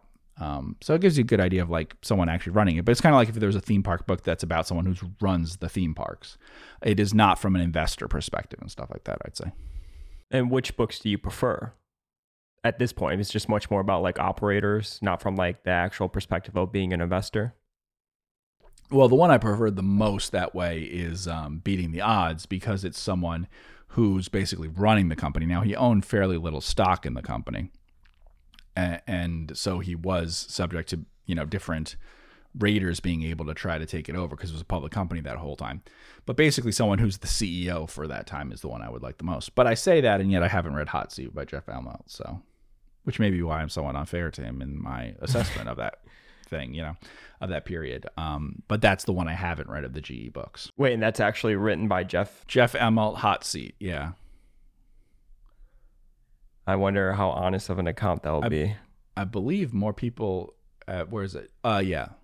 So I think That's think pretty long. Yeah, 352 pages. Got a lot of res- uh, a lot of reviews. so I, I I believe a lot more people have probably read that at this point than uh, Power Failure. I love it. One star. Blinded by his own ego. Yeah, Yeah, interesting. and yeah, so uh, it's hard to go on the reviews for books, you know, because these sorts of things, like I said, they could be somewhat controversial or whatever. So some you have to read why they're complaining about it or whatever if it's their views about it. Um, you know, and that backs up the things that would be your concern reading it is like, oh, I'm going to get, uh, you know, the insider ones are tough because they are usually written as some sort of apology for them that way, and and sometimes you read it and it's like they just didn't like this person, you know, so you get a lot of that. yeah. I've never read the the one that Eisner wrote, which was actually at his time at Disney. Like at that time, I know that it's. I've not read that one, but I know that was very like um not revealing, you know, because he wasn't done Mm. with. Yeah, so you you really can't have that usually where someone um writes a very honest appraisal, really candid appraisal of their time there when they're still there or something or still connected to it. You know. Yeah, that's the hard part too, right? Like you think about Buffett, and he basically casted or asked um, Alice Schroeder to write his book, and he basically said like whenever you come across something that's less flattering than I remember, uh, choose the less flattering one, right? I feel like it'd be very hard to, and just knowing like from these other books that you've read about the CEO Jeff Immelt, I feel like it'd be kind of tough to take everything without a grain of salt. But I mean, maybe that's not fair on my part, right? I don't know. but it also can be true for all the other books too you know um, the guy who wrote uh, Power Failure, mentions, you know, that he was a, I don't know if he was the roommate, but he certainly knew the person who took over at GE after Immelt and then was replaced quickly by, uh, fairly quickly by, who was it Larry Culp um, from Danaher? And, um, is that right? Yeah, I think that's what I'm saying is right. Um, so you know, he he talks about him, and obviously maybe had more of a um, uh, axe to grind that way or whatever, more familiarity that way with him, and so that may have caused him to um, be more biased against Immelt and be more biased about um, the CEO of G who took over after him. Um, both, you know. Mm-hmm. Sometimes that's why people, you know, write these things, and they also just have biases in lots of other different ways. Um, I'd say the way that G uh, Capital was written about here was a bit different than it was in Lights Out, and I attributed that to the more the greater financial background of the author in this one. Um, so the way that he handled that and talked about it. Um, I'm currently reading the book Power Play, which is about Elon Musk and it's okay. Tesla and Elon Musk and the bet of the century. And it's so interesting reading books that they go through like different periods of you know the company or whatever. And i'm at the point of like 2016 2017 when elon was you know tweeting certain things or he talked about buying the company for $420 per share.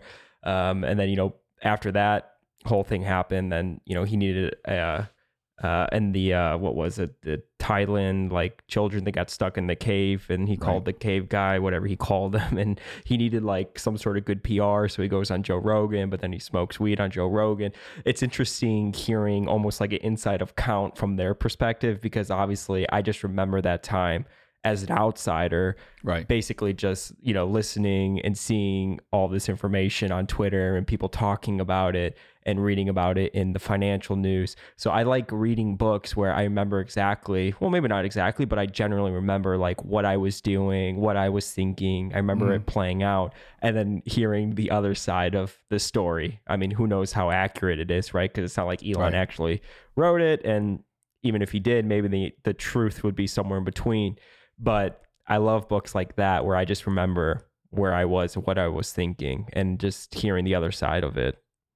Yeah, and there's a reappraisal a lot of times over time. Um, so it's interesting to read books that were written at that have a certain endpoint, you know, so that they're not, you know, up to today or whatever, too, because that also biases it a lot in terms of you're looking at what eventually happened versus other. I mean, the Jack Welch period, people would be a lot more favorable if it wasn't followed with Jeff Immelt. So you know that they know that G is going to go down after that. I've read a couple books. I mean, the eBay book I mentioned that are written in the very very early 2000s. And they often include a bit of a section where they say, why was eBay so successful and Amazon a failure? Because Amazon stock had crashed by then. eBay held up incredibly well. eBay was making money. Amazon yeah. was losing money. Amazon's credit situation wasn't terrific. Um, and eBay was this company that had more money than it needed and producing all this free cash flow and like very the one of the companies that held up a lot better than anything else. And they both were seen as marketplaces for the internet that way. And the idea was the model of eBay succeeded, the model of uh, Amazon failed. And then years, if it was you know, let's say 15 years on, or even almost 10 years on, after that, people would talk about how how if Amazon was so successful, so successful, why wasn't the other company that was from around that time that was a big success? Why did it never go on to be like an Amazon, um, mm-hmm. eBay? You know, so they would now they look at it the other way and say, well, how did that happen? I mean, eBay had all these yeah. advantages over it and didn't succeed um, to become as big as Amazon. Of course, eBay still succeeded in a tremendous way, but now that there were ones that came to become even much bigger, it's like, well, how did you not become a FAANG uh, type company? How did you not become one of the biggest companies in the world? You know. Mm-hmm. Um, yeah. It's funny though how like when you read something that was from the past, for example, like in Power Play, Elon really did not want to be public with Tesla because he didn't like the fact of you know having to do the whole guidance thing and talk to analysts and basically the fact that you know they may not like something and and can completely like you know punish your stock or perhaps you in his point of view oh we're investing for the future but then at some right. point you know wall street wants you to turn, turn a profit and you know him faking or whatever you want to call it, the 420 buyout or whatever, mm-hmm. right? There was some truth in there, and there was a lot of truth in there that he really wanted to be private, and right. then you know figured out that that wasn't going to happen. But you know, fast forward to today, I mean, the reason he's the richest person in the world, and one can argue perhaps even the CEO of Twitter now is because mm-hmm. of the fact that they're public and they we just went through like a huge, you know, spec, speculative mania and the whole reflexivity thing, and they've been right. able to take advantage of being public and use their stock as currency. And now he's the owner of Twitter because I mean, throw like a Ford or a, a you know different car manufacturer multiple on Tesla, or maybe what it would be valued in the private markets. Maybe he wouldn't be the richest person in the world. You know, so it's just interesting how those things kind of can shift over time. And just reading about uh, the past, you know, what his thoughts were, assuming this is true, um, which I, I think is probably true. He didn't want to be public.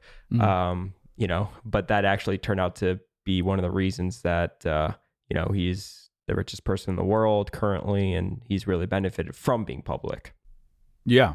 So, because we are at the end of 2022, mm-hmm. it's the point of reflection. Typically, towards the end of the year, people think about things they did over the past year or over the year. Um, what's your favorite book since we're talking a lot about reading, right? What's your favorite book that you read in 2022? Um, my personal favorite was probably McIlhenny's um, Gold, which is about the Tabasco company. So, um, how do you spell that? M C.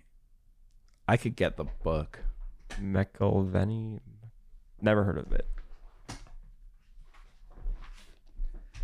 M C I L H E N N Y. There we go. Tabasco. Yeah. Okay. Interesting. So I've and never this is heard of not book. a very favorable book towards the family.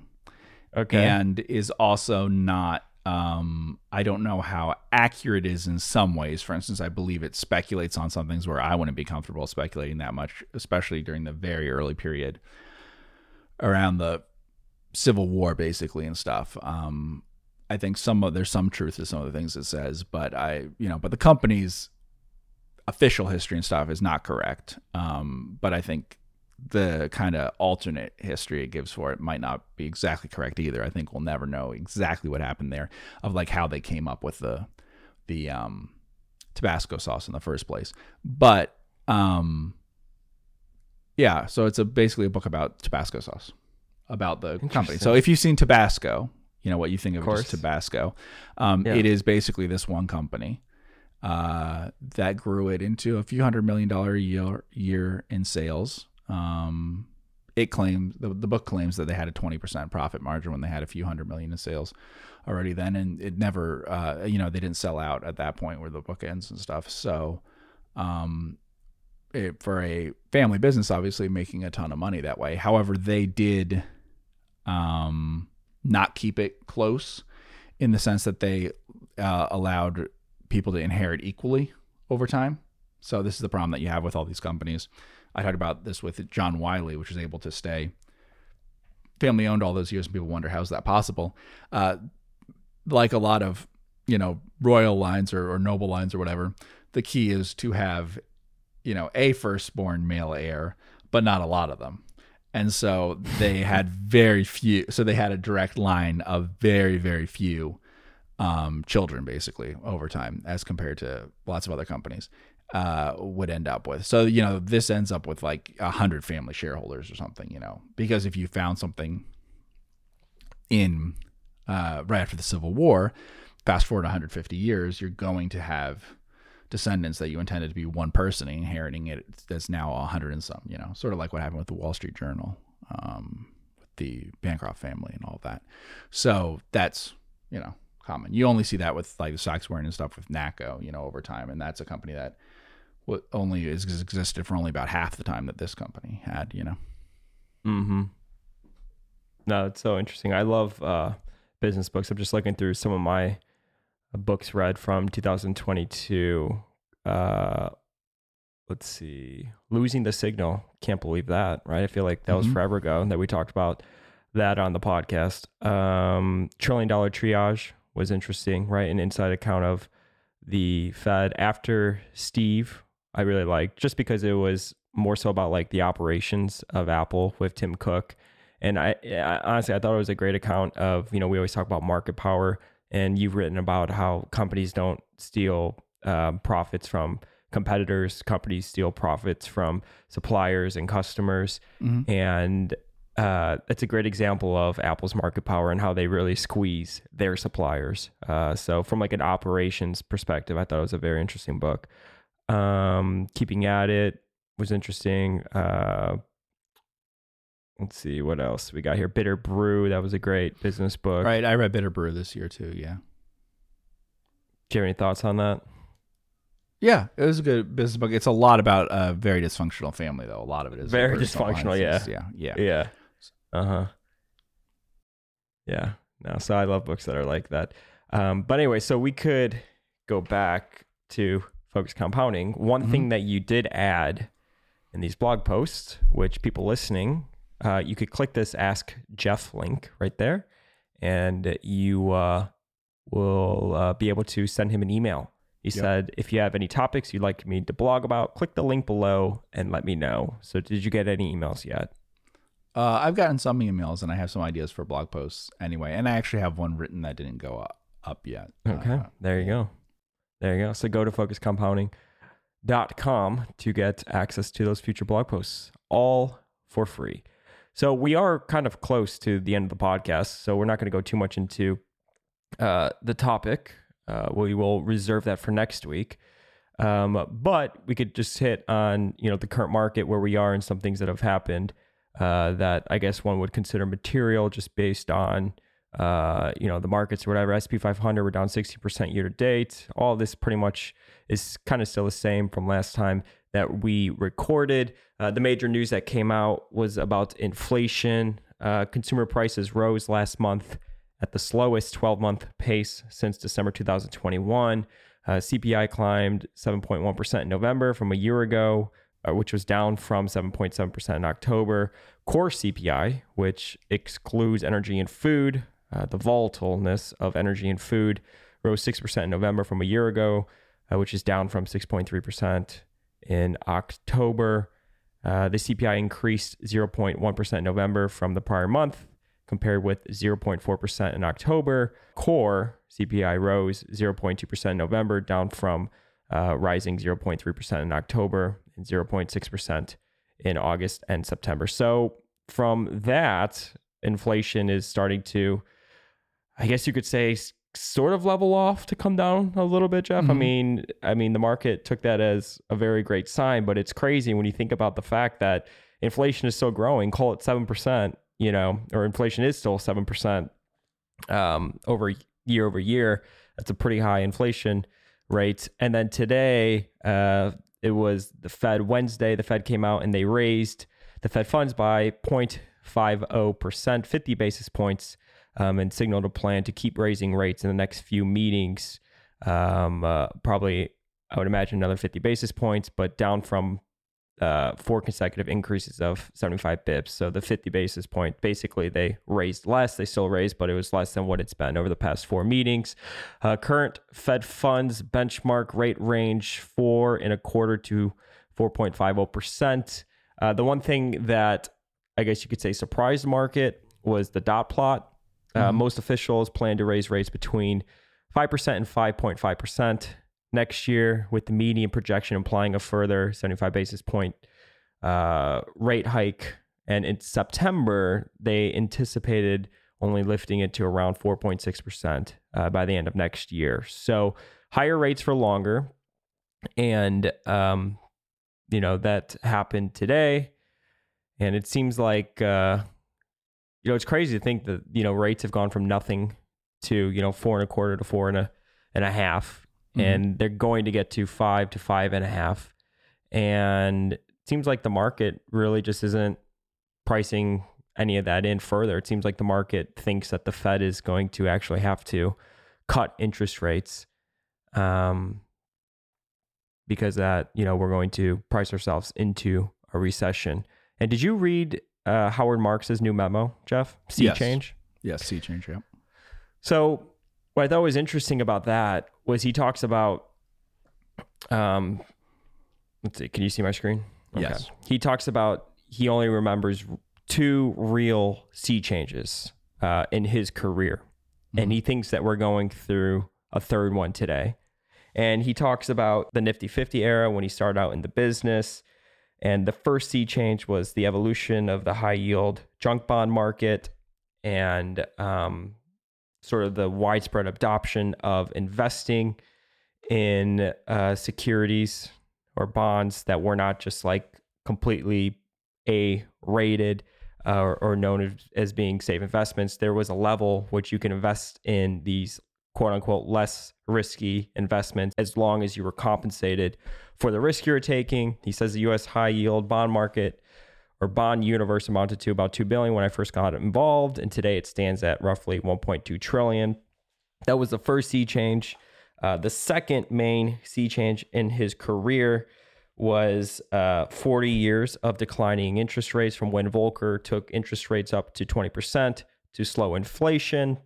That left, you know, a very long period of uh, declining interest rates, uh, which, you know, all incentives behind that. It prompted investors to take more risk. Markets only went up. You know, we created this this SPAC boom or this uh, bubble over the past couple of years that was really on the bedrock of of liquidity.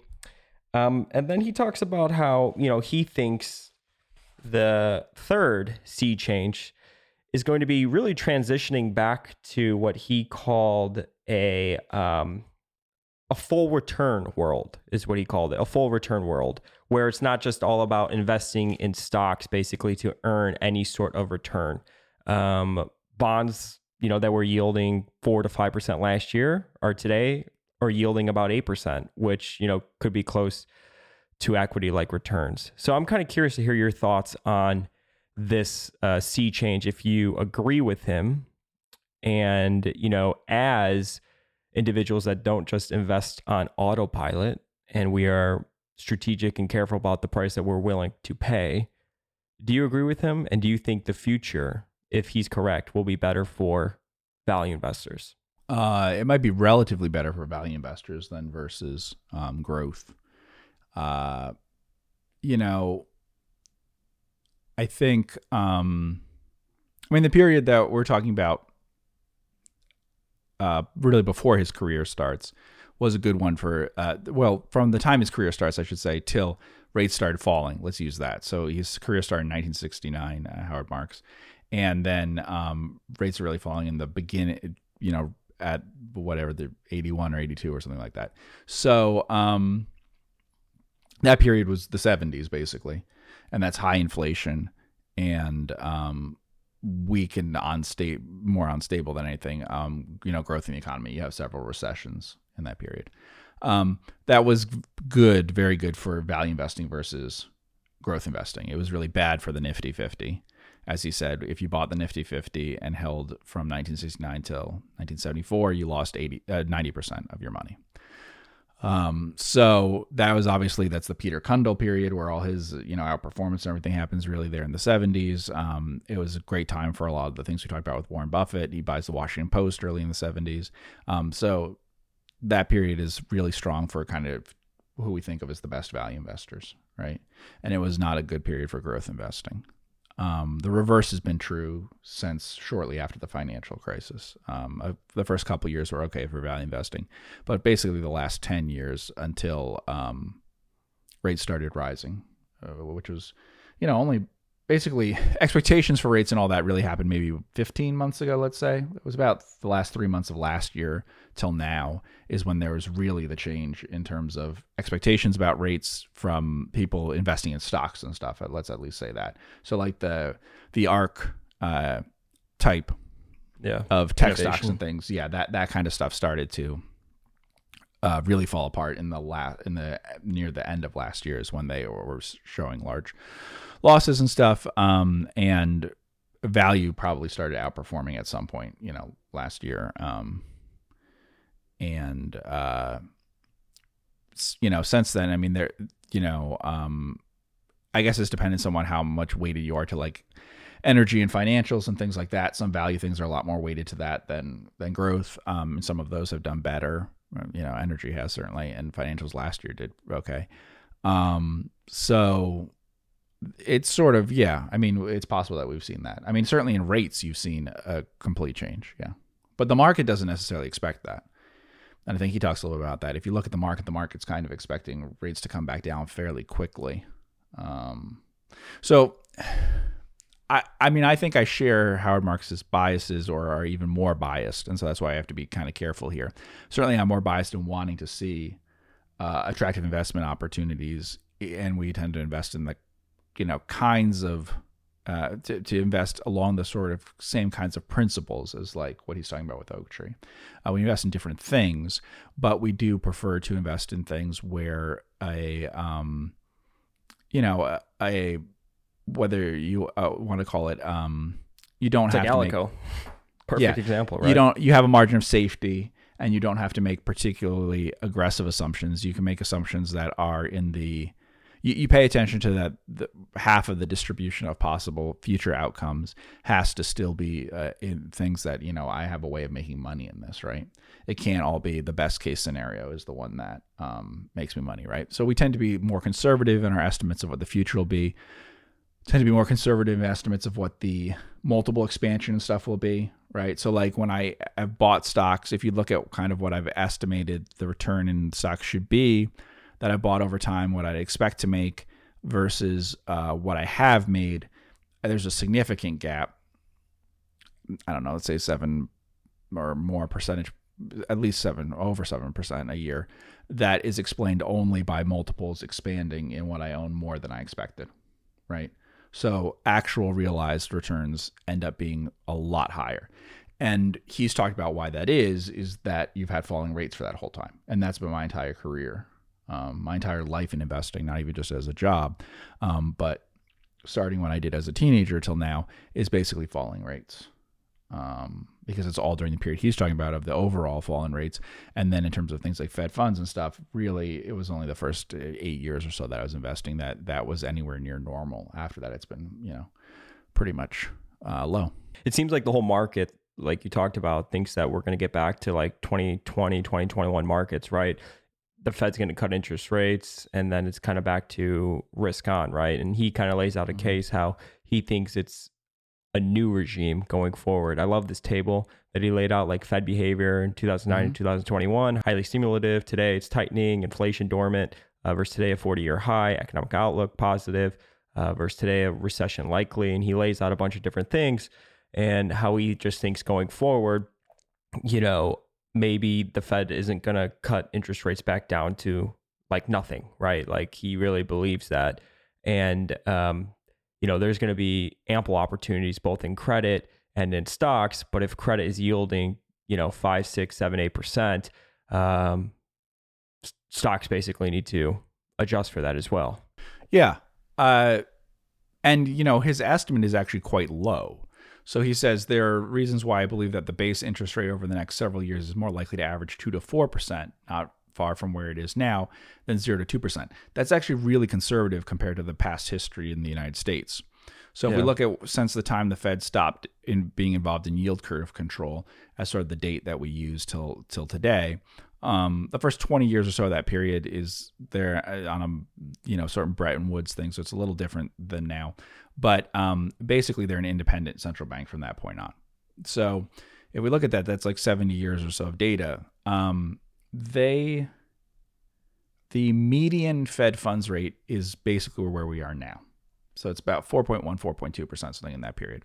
Uh, means higher, obviously, because you have a few years in the late 70s or 80s that get to a ridiculous level. So it pulls up the arithmetic mean to over 4.5%. Um, but what that tells you normally when you're looking at a series like that is that you would expect 4, 4.5%.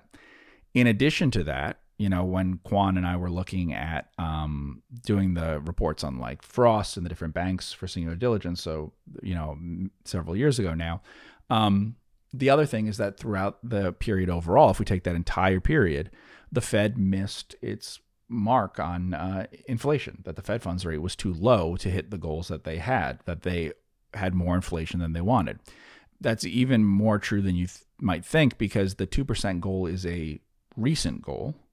We can argue about what their goals were at different times, but certainly in the beginning of that period, if we go back to the 50s, the goal was not even they weren't even saying we need to get 2% all the time. Their goal was really to um, they they didn't want a recession or depression, but otherwise the goal was to have you know stable prices. That that was certainly what they were saying and what they were thinking. You can tell that from some of the the um, things that they said that you can find in, in books now of that period. Now, by the 70s and stuff, maybe they were saying, well, we'll never get down to anything like that. It's just a matter of getting someone under control. So maybe the goals were much higher. The, if you think about a target, it would be much higher than today's 2%.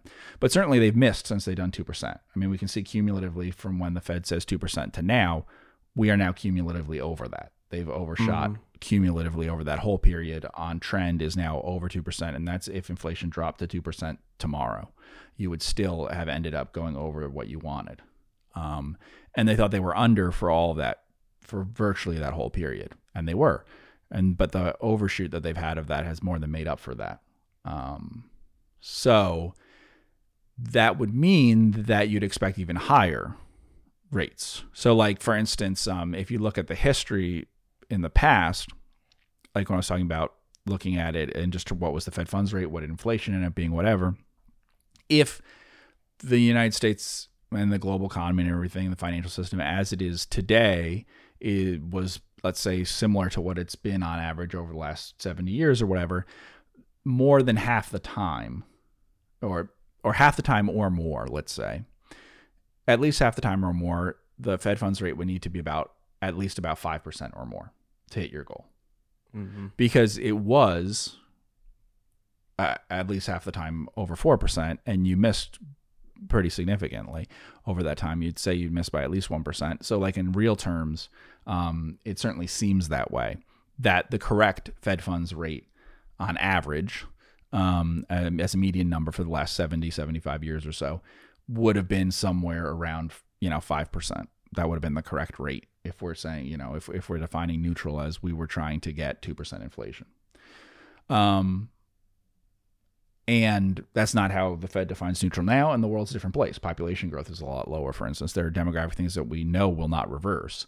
Other things we don't know if they'll reverse or not, right? We don't know if, the, you know, there's lots of other things that could change. The world could become more globalized, less globalized, this or that. We do know the population stuff won't change um, because that's something that's not going to, that's pretty easy to predict decades in the future. So there are totally differences between now and then. Um, but the the rates that we've had recently don't seem to be something that you should have um, and be able to achieve the inflation goals that they had. But on the other hand, it has worked for Japan um, in the sense that they haven't they have had very low rates and haven't had inflation for a very long time. Um, so it is possible, but you know, it, it's it is possible to have rates that are almost at zero and to have the inflation that we're talking about. Um, so I can't rule out the possibility that it is, you know, possible, right? That that the rates that we've seen recently could be normal rates. Um, mm-hmm. Does yeah. that change anything from your perspective as you're looking at companies? Yeah, no, it does change things. I mean, the since last year when we talked about this and we said, well, I think the probably the rates will maybe have to be higher than what the Fed thinks or says or whatever, but they can keep pushing to just always be surprising a little bit more in their language that no, it's going to be a bit higher than you think. No, and so every time they do it, they do that all year long. They could get to a rate that's higher than what people were predicting. So maybe I forget what it was at the end of last year. People were predicting they'll get near three percent or something. I mean, it would have been down there somewhere, um, and they actually got to four to four and a half percent. You know, they actually exceeded it by you know, it's probably 1.5 times or more what they said they were, what people were expecting that they would do. I don't remember what the exact estimates were, but it was probably something like that. So, um, in looking at stocks, you know, and bank things is the most important for us that way. But in looking at stocks stuff throughout the year, I've always penciled in six percent as where we, you know, from so January 1st of 2022, I was putting in 6% as where we, you know, as an estimate that anything that we invest in, that we make decisions about, whatever, certainly needs to look okay if it goes from zero to six during basically 2022. It did not go from zero to six in 2022. It's only at uh, four and a quarter, four and a half. Um, and the expectations, I think, from the dot plot thing is low fives. You said they basically fall in the five to five and a half percent range. So you're still below that number. And the market expectation is even lower than that. Uh, the trajectory is actually for it to be uh, pretty early in 2023 to start coming down, right? I believe that's the market. eh, The yeah. Um, so we'll see. I, I, about the inflation thing, I should say, um, this month's inflation report and the prior one, I think were unremarkable. Uh, to me, looking into the guts of of what happened, uh, core goods prices fell a lot. You know, okay, I don't. I mean, I believe sticky price inflation, sticky CPI was exactly the same over that period. So I think five and a half percent.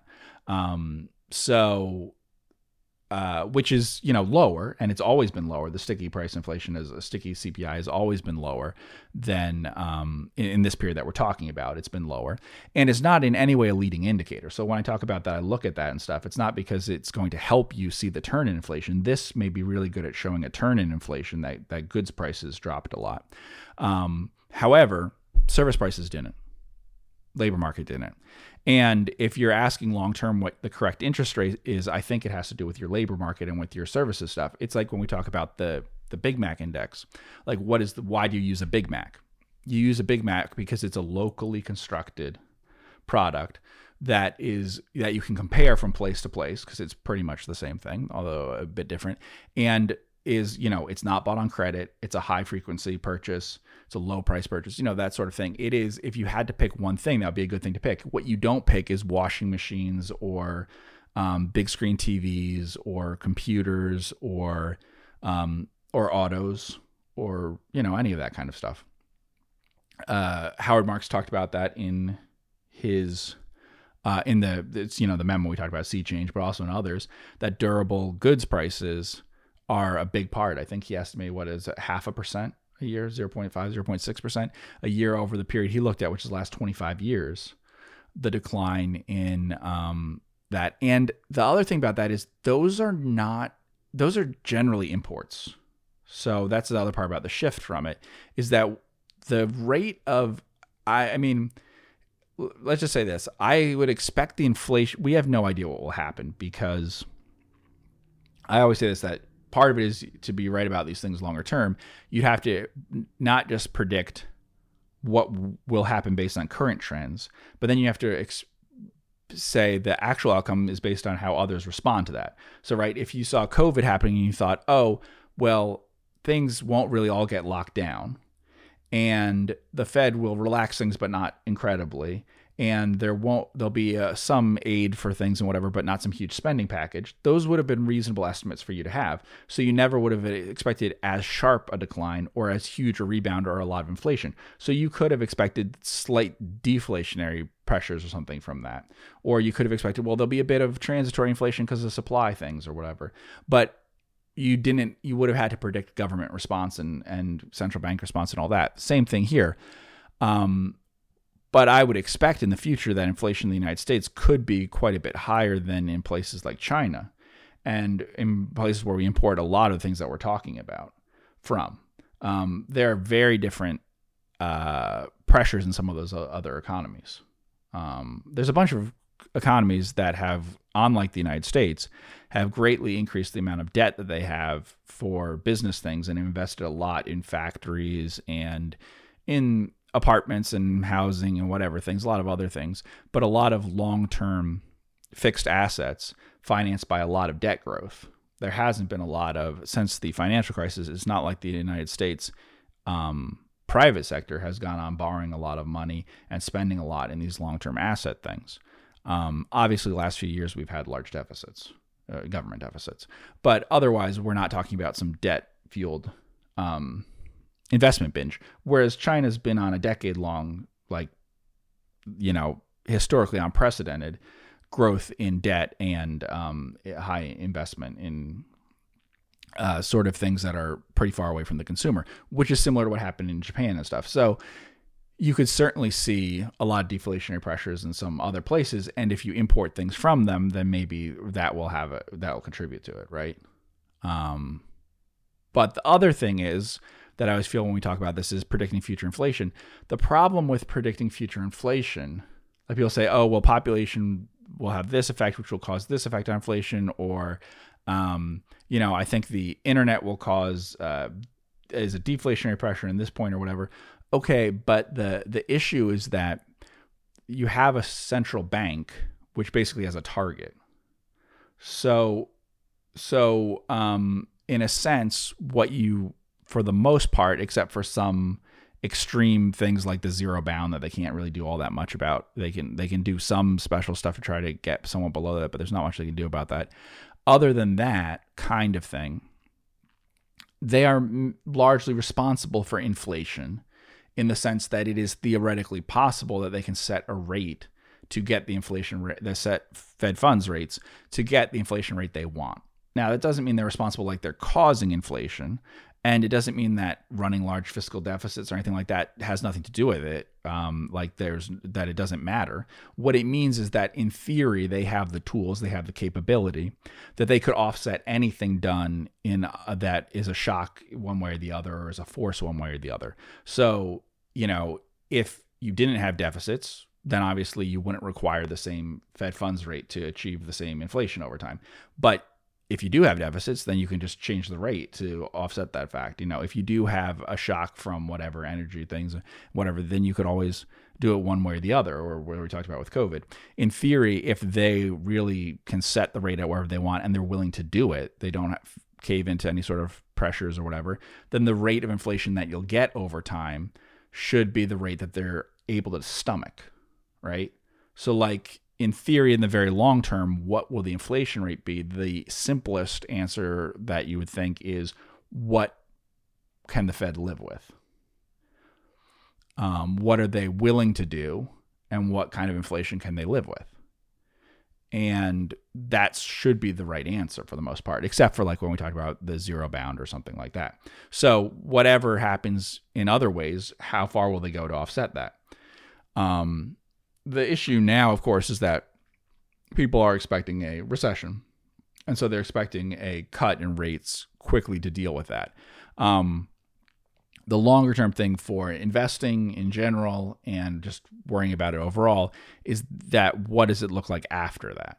You know, we've talked about that. I don't know that it, I, I do think that it does not matter, did not matter how quickly they get to some rate. First of all, you can communicate where you're going, and if people really believe that you're going to be at six, uh, like say if they the market was completely convinced you're going to be at six to seven percent sometime in 2023, I don't think they care if you did that with some front-loaded high rate hikes or slower over time. It would if you really could communicate that incredible way, it would trickle through to things pretty, you know, this year in a way that's not that different from what we've seen, how you spread out the rate hikes.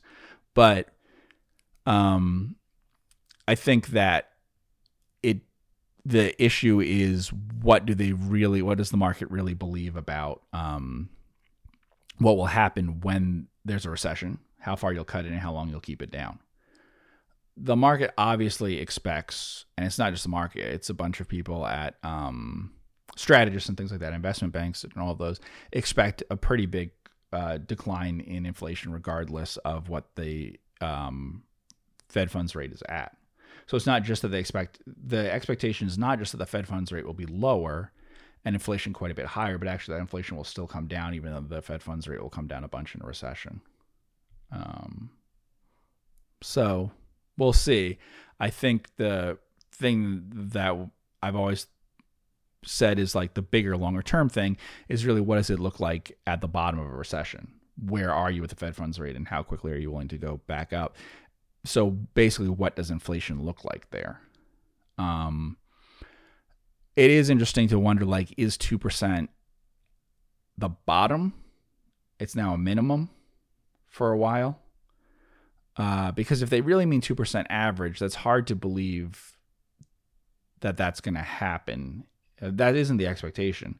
So basically, markets have an expectation that, say, inflation will be 2 to 3%, you know, more like 3%, and the Fed will be aggressively cutting. Um, you know, so it would require cutting rates even when inflation is well above your target. So, you know, we'll see if that happens. But what if it's 3% you cut and it starts to go back up from 3 or 2? What if it's it never hits 2% but it gets close but it's rising after that? What do you do? Um, so we'll see. Normally, if you have a recession, obviously uh, unemployment increases by more than two percent. You know, two three percent is not uncommon at all. So if we're at three and a half uh, percent, we're through a three point seven or something, then you'd expect that we'd be close to six, right? So that's the kind of environment to think in terms of like what would they do? Well, they'd now be making the decision with say 6% unemployment. Right? That's kind of the question to ask is is that possible?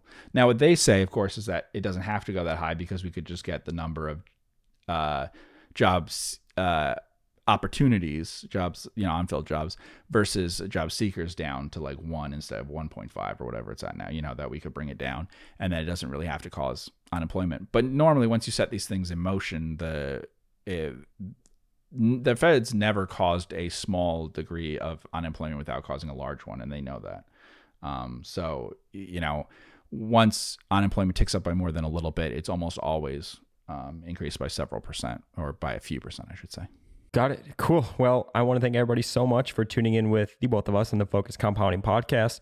If this is the first time you're tuning in, uh, go to focuscompounding.com to get access to everything that we put out into the investing world blog posts. Uh, we run capital, we manage capital. You get information on that by clicking that Invest With Us tab.